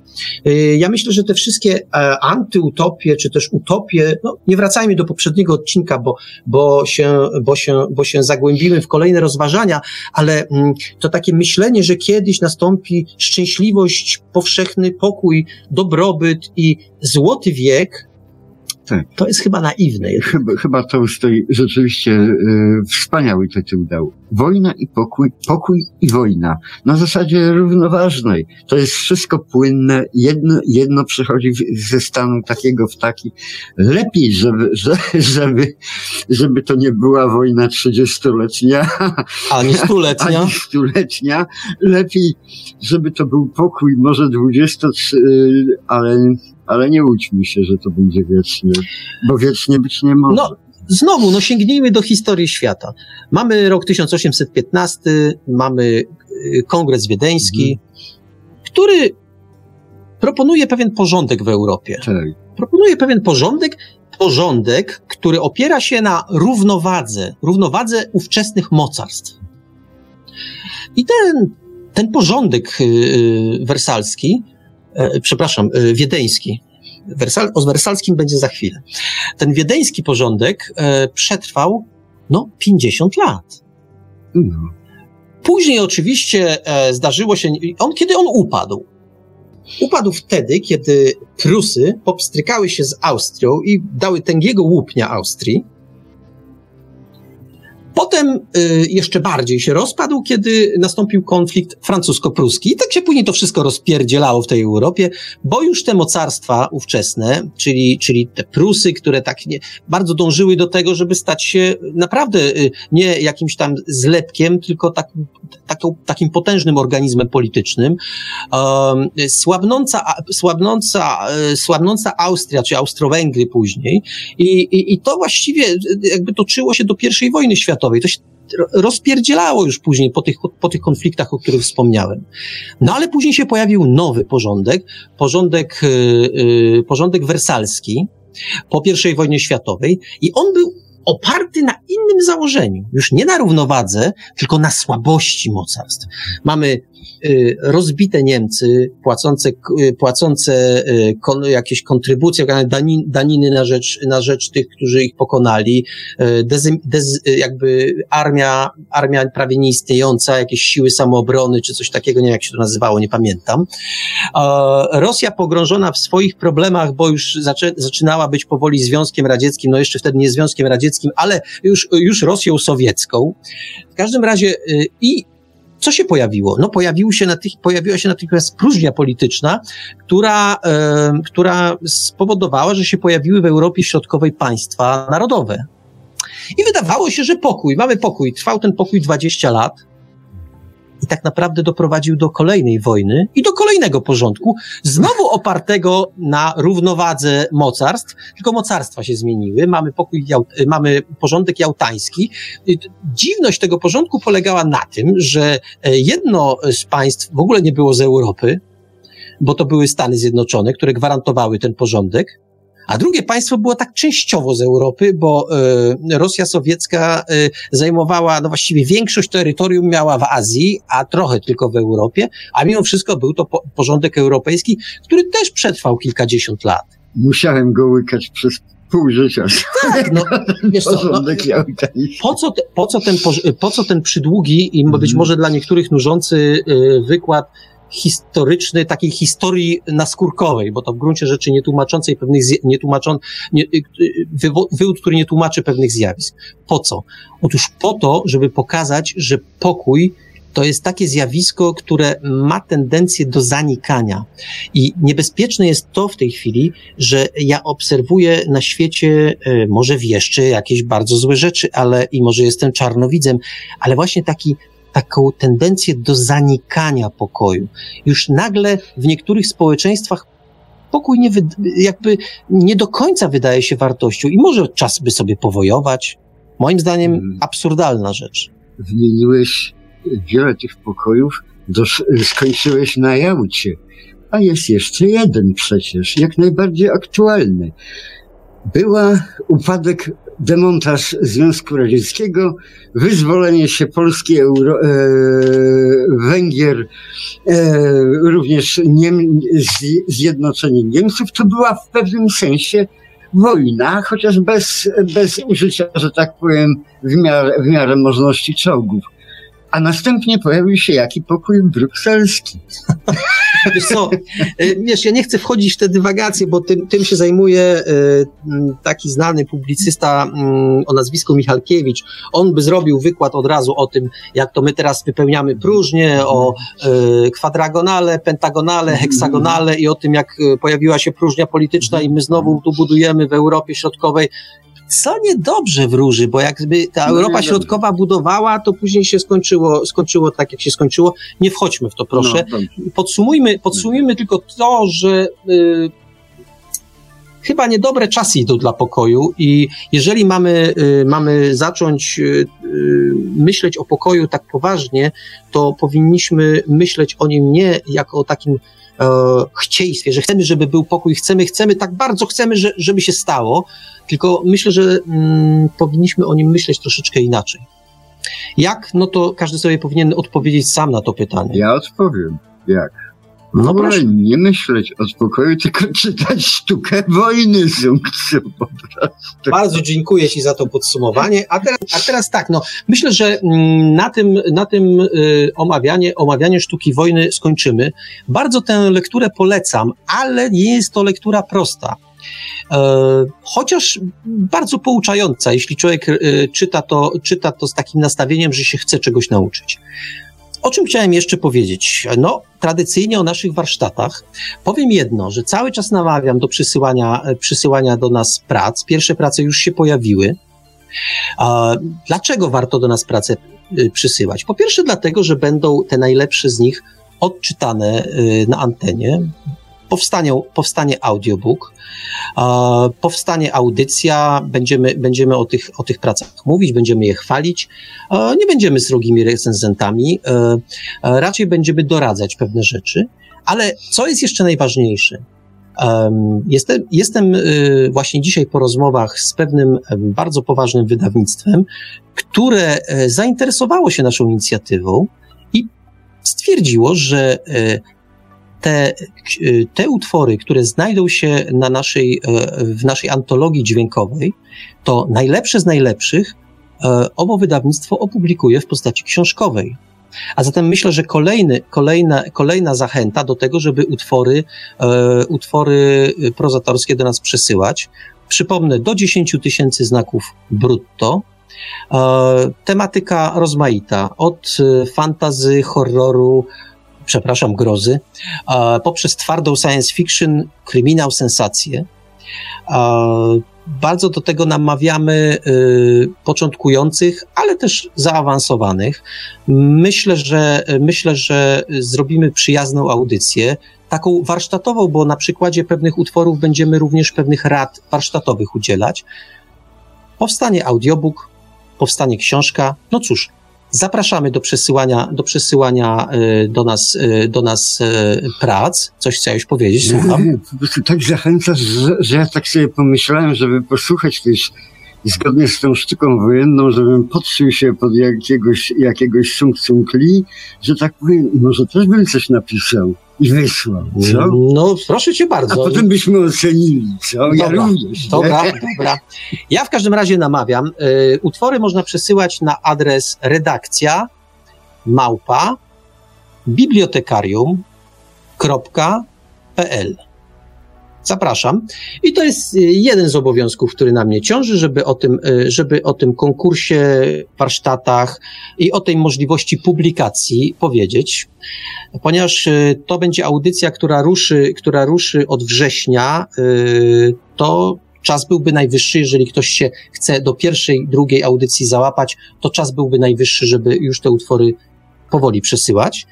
E, I to chyba wszystko. Myślę, że nie będziemy rozwijać tematu, tym bardziej, że za niedługo będziemy gościć przedstawiciela wydawnictwa, e, które podjęło z nami współpracę, które e, zadeklarowało, że pomoże nam w tworzeniu tych warsztatów i tworzeniu antologii dźwiękowej, a później antologii książkowej. W związku z czym wtedy chyba sobie porozmawiamy o tym nieco szerzej. A teraz myślę, że został jeszcze jeden punkt programu, który, który jest obowiązkowy, czyli powiedzenie o tym, co będzie za dwa tygodnie. Otóż za dwa tygodnie porozmawiamy o książce, która sporo namieszała e, na rynku, na rynku wydawniczym, e, która ukazała się w zeszłym roku, mm, nosi tytuł Przedmurze. I to jest antologia opowiadań y, autorów no, z górnej półki, y, takich jak na przykład Marek Oramus, takich jak Maciej Parowski, takich jak Paweł Majka, i jeszcze wielu, wielu innych. Każdy może sprawdzić, jak wielkie nazwiska się tam w tej antologii znalazły. Jest ich naprawdę sporo i to są, to są opowiadania. Dlaczego o nich będziemy w ogóle mówili? Bo to są opowiadania, które wracają e, do tradycji e, takiej socjologicznej fantastyki. Tej fantastyki, która miała, która świętowała swoje triumfy w latach 80., kiedy był Zajdel, kiedy wspomniany już Marek Oramus, kiedy Maciej Parowski pisali utwory takie ku pokrzepieniu ser, serc, e, kiedy Zajdel, kiedy się ludzie zaczytywali w, in, w, w Limes Inferior, w Paradyzji, E, e, czy też e, Marka Oramusa Sennych Zwycięzcach, czy Macieja Parowskiego Twarzą ku ziemi. Teraz mamy powrót. Tematyka się zupełnie zmieniła. Już teraz nie walczymy z socjalizmem, bo nie ma z czym walczyć, ale okazuje się, że fantastyka socjologiczna, czy w ogóle utwory socjologiczne, bo to nie tylko taka czysta fantastyka, mm, a jeśli czasami to bliskiego zasięgu, okazuje się, że trzyma się mocno, że to jest ten tom, który, który powstał, stał się pewnym, pewnego rodzaju hitem. E, myślę, że to zawdzięczamy pewnemu takiemu wyczuciu, które ma twórca tej antologii, e, Wojtek Sedenko, człowiek, który działa w wydawnictwie Solaris, który jest jego współwłaścicielem, właścicielem, który tę antologię skompletował. Muszę powiedzieć, że ja jestem już po lekturze owej antologii i powiem że to jest mocna rzecz. Przynajmniej niektóre z tych opowiadań są takie, że jak to się mówi, tak no, wysadzają człowieka z butów. To są naprawdę kawałki, które, które a, co więcej, w jakimś tam stopniu wiążą się z tym, o czym dzisiaj mówiliśmy, czyli z problemem wojny i pokoju. Tego, y, czym jest wojna, czym jest pokój i czy, czy, czy czasami nam się to nie zaczyna mylić. E, że e, kiedy patrzymy, mówimy na coś, że jest pokojem, to tak naprawdę widzimy początek wojny. Mm, to myślę jest bardzo pouczająca, pouczająca e, lektura. Lektura, która chwilami mną, no, to takie duże słowo, wstrząsała wstrząs, nie, która budziła mój niepokój, taki, taki, mm, taki niepokój, który, który, bardzo, który się pojawia w takiej, w takiej formie, że człowiek nie, no mówi, nie, to przecież to jest fantastyka, to nie ma się czego bać, a gdzieś to siedzi, jak taki śliski wąż się wspina po człowieku i mówi sobie człowiek, kurczę, a jeśli ten autor miał rację, jeśli tak albo bardzo podobnie się to odbędzie, to przecież cały mój świat się rozpadnie.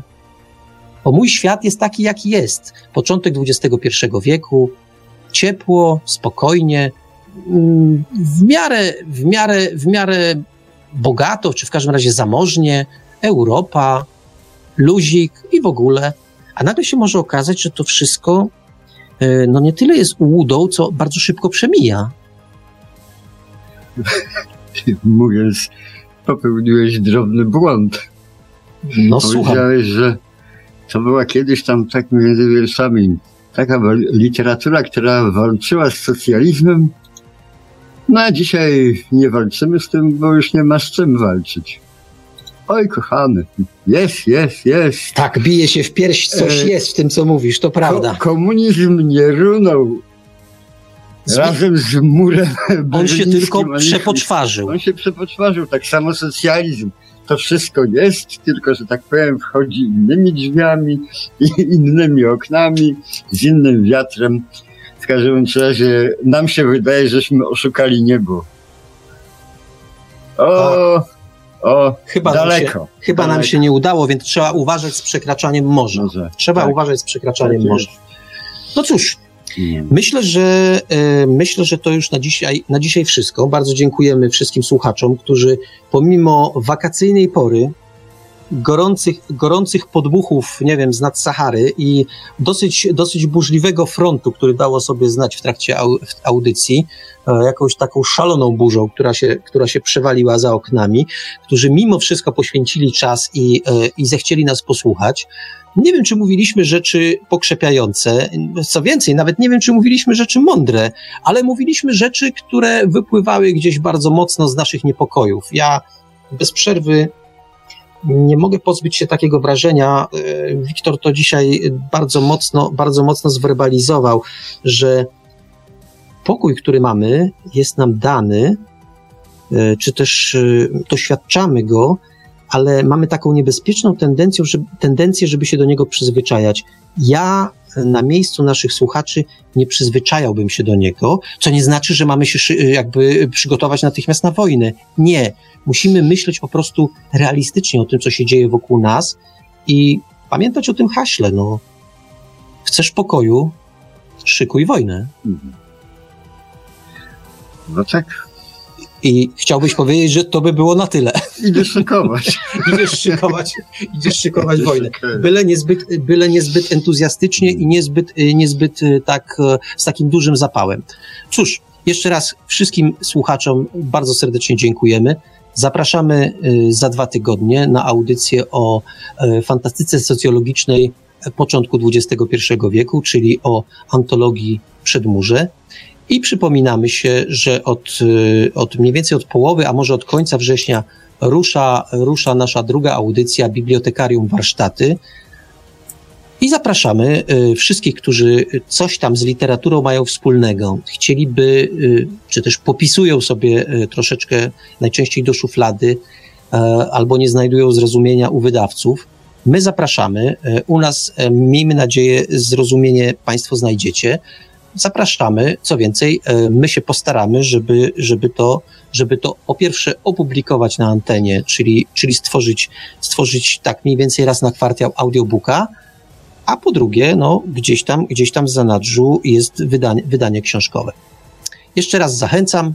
Dziękujemy za dzisiaj. Zapraszamy za dwa tygodnie. A mówili to gospodarze bibliotekarium Marek Żelkowski i Wiktor Żwigiewicz. Dzięki jeszcze raz panowie. Jeszcze dziękujemy. raz dziękujemy.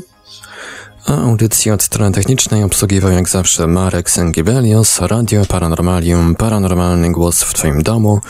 Dobranoc i do usłyszenia ponownie już za dwa tygodnie, a dzisiejszy odcinek kończymy utworem muzycznym, który spowodował, że kierownictwo komunistycznej partii Chin postanowiło w pewnym momencie wypowiedzieć wojnę muzyce rockowej.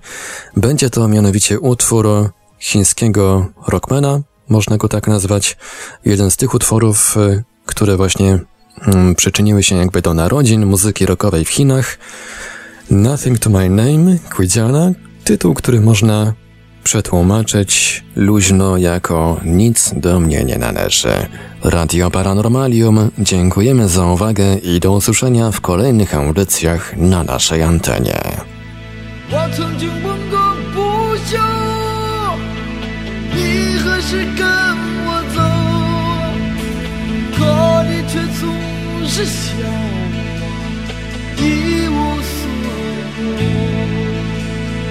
我要给你我的追求还有我的自由可你却总是笑我。一